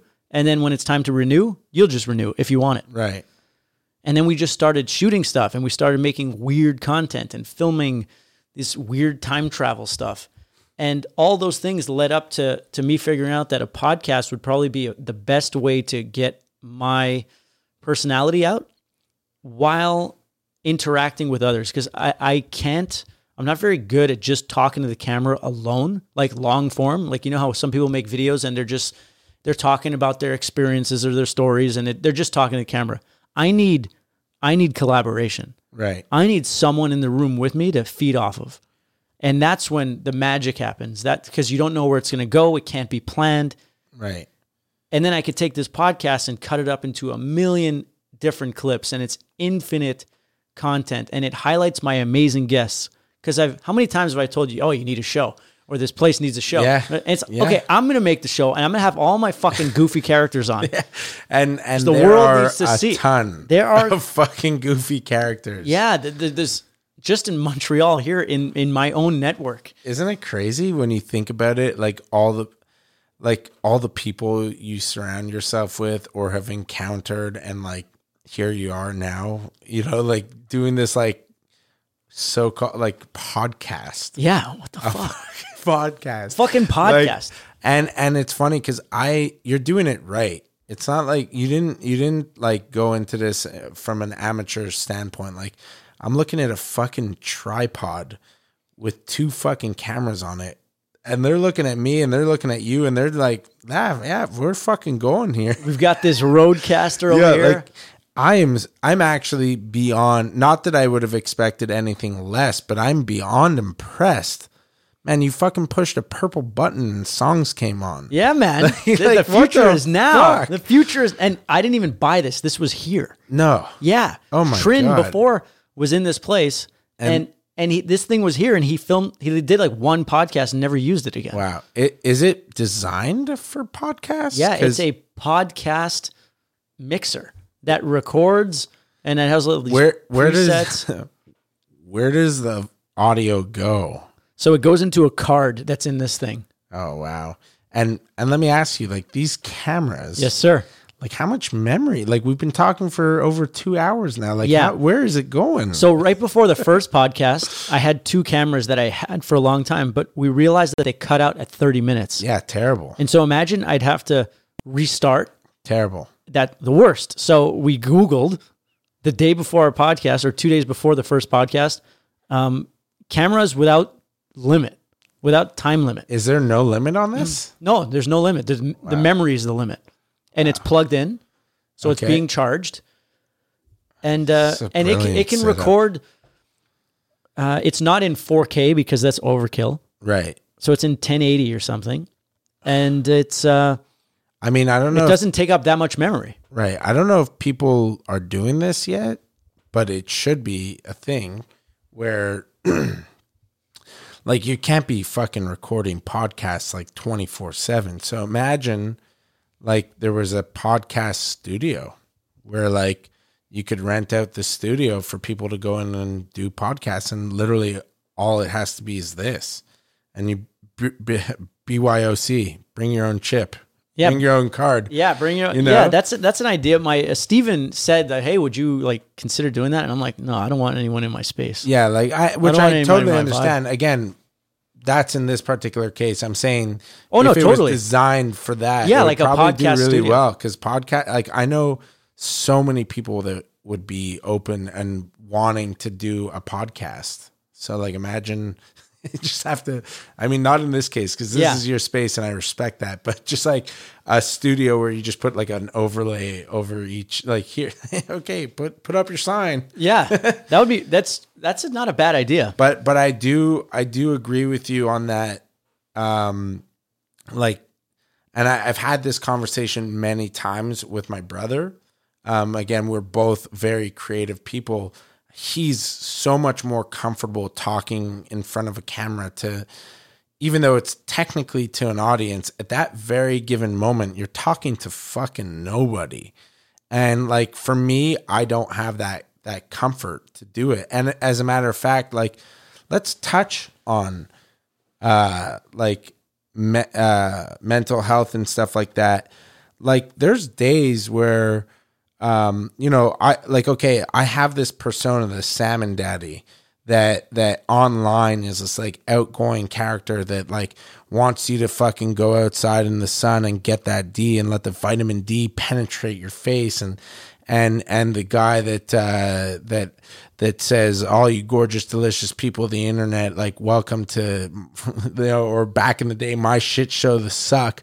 Like for me there are days where I wake up and like I'm just like not having it. You're just like, yeah like i'm either either i'm in my head or someone you know made a comment about the way i'm doing something or like and that now i'm overthinking it. And like sometimes it takes so much of my energy just to even think about like going on and like promoting like whatever the fuck i'm doing in that moment obviously most of the time I feel you completely. salmon and like there there are times where i i wouldn't i don't feel alone but i'm i'm like just like fuck like like fuck this shit or it's know? like fuck what like you can recognize that you're in a shit mood you don't want to be in it you don't necessarily react as if like you're an autopilot, but it's just like, why am I this right now? Yeah. I don't need to be this right now. It's terrible. I, I, I actually hate those moments, and oftentimes I just need to eat something.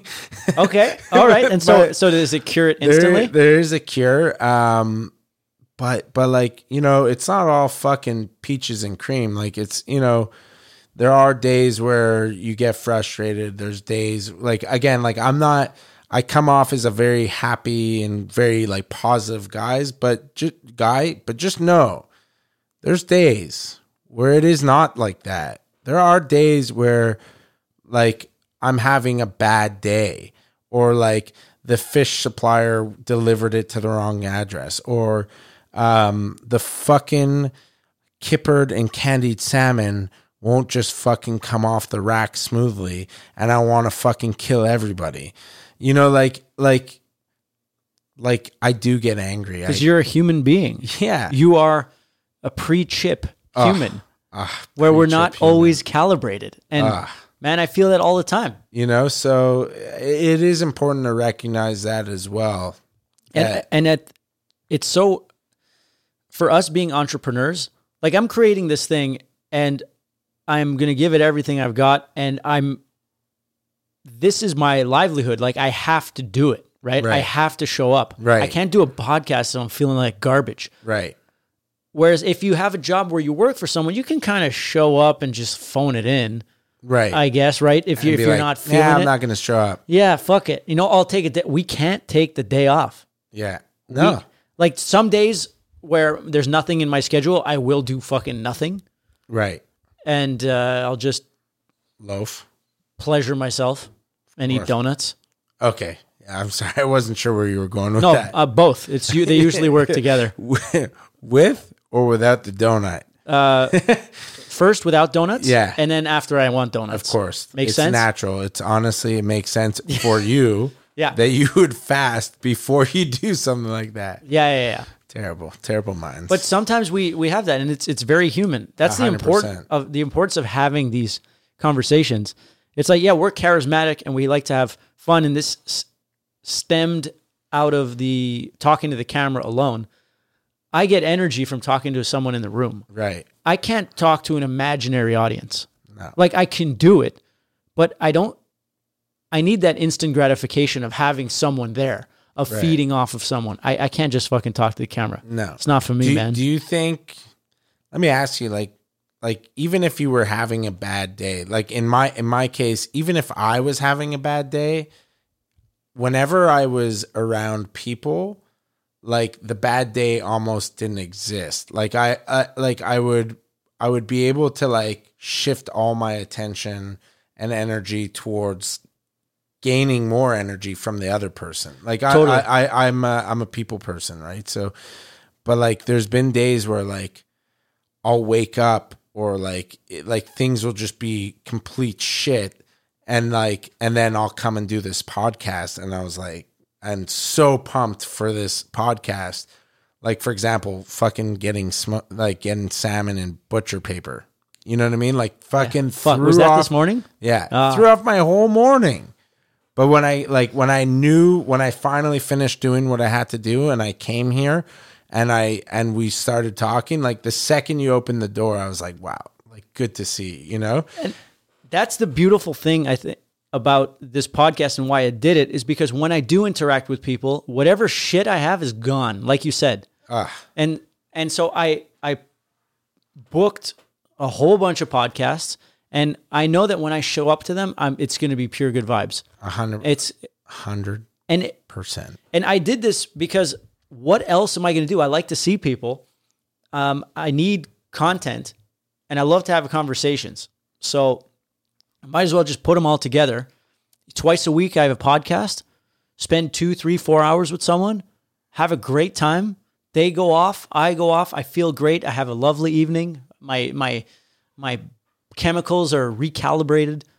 Whereas imagine I wasn't doing this. Like imagine your day didn't have the podcast or you didn't see someone and it was just a continuation of whatever it was at the beginning. If if I didn't come here, my day would have finished at around like say 1.30 and then i probably would have gone to eat somewhere probably would have gotten a coffee somewhere and then probably would have ended up home procrastinating on doing things because like you and your brother said it we're fucking lazy we don't want to we don't want to fucking work for the man we don't want to do like we're fucking lazy individuals doesn't mean we don't like like hustling and doesn't mean we don't like entrepreneurship and doesn't mean fuck all but it just means that like like sometimes the couch is calling your name Yeah. sometimes you you just got want to to date sit with the couch. yeah.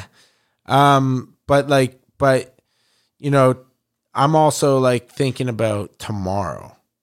I'm also thinking like, fuck. Okay, so now I finished at 1.30. Tomorrow I could start my day at 12. Like start my work day at 12. Between now and then I should probably try to sell some salmon.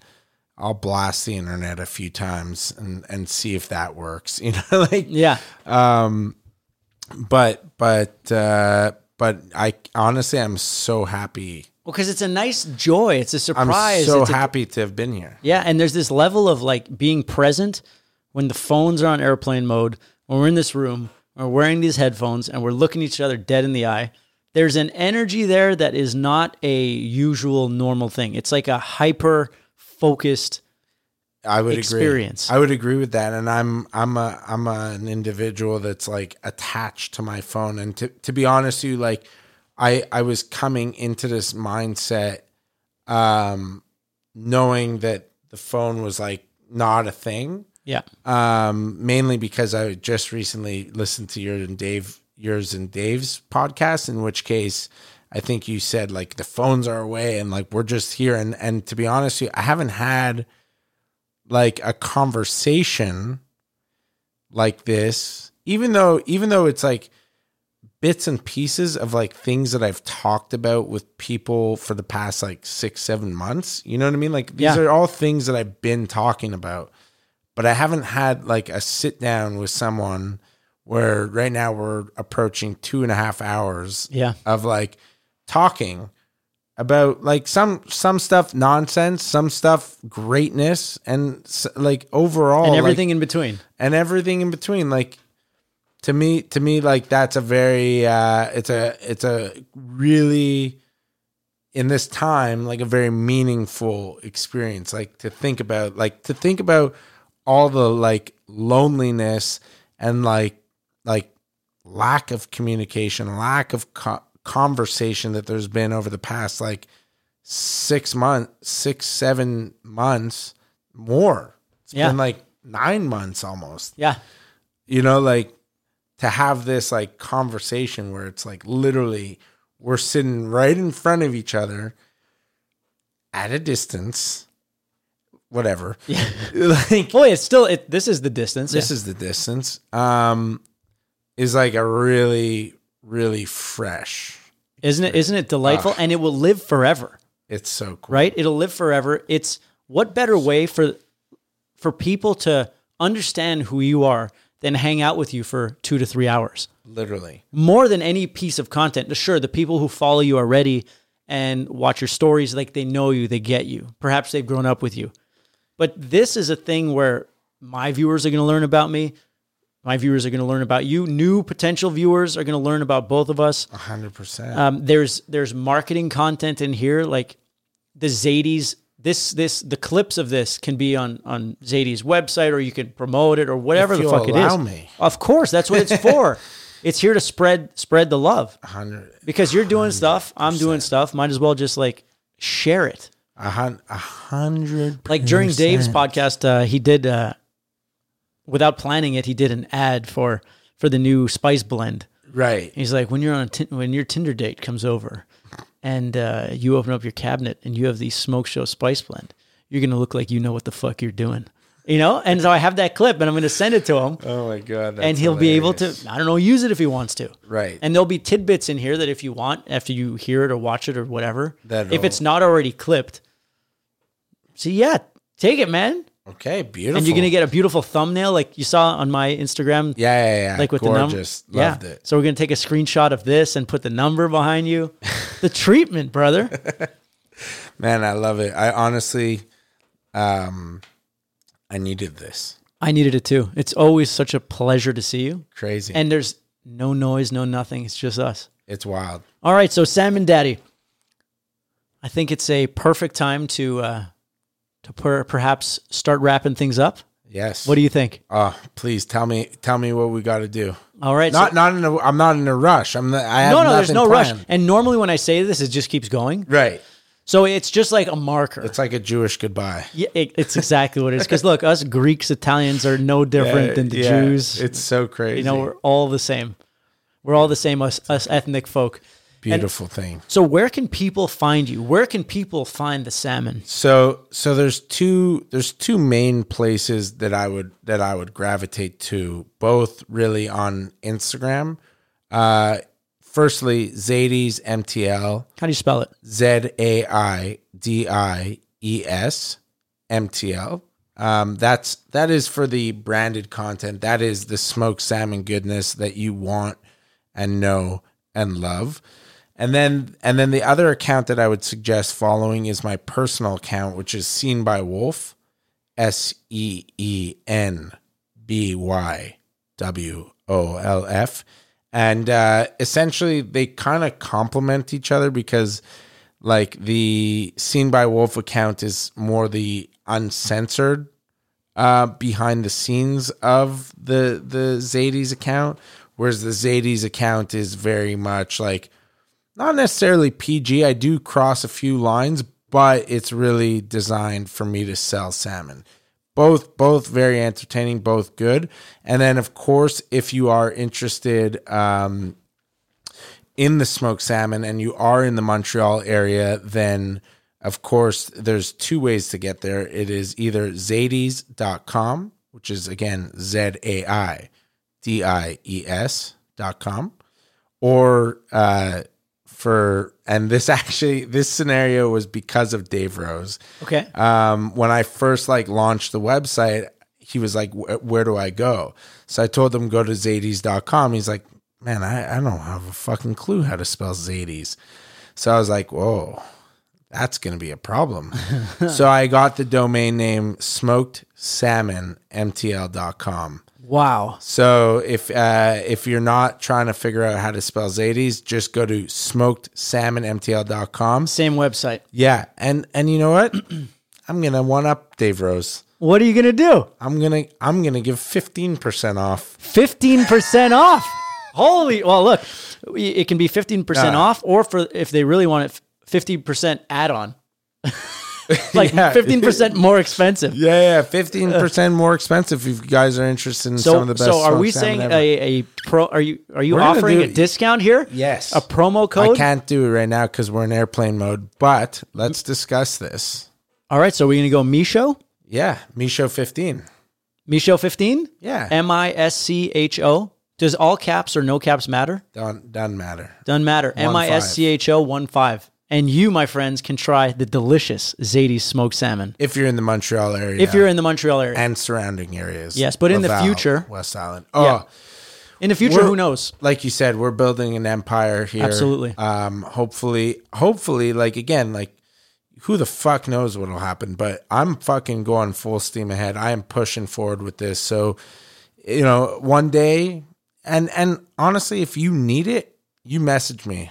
I'll make it happen.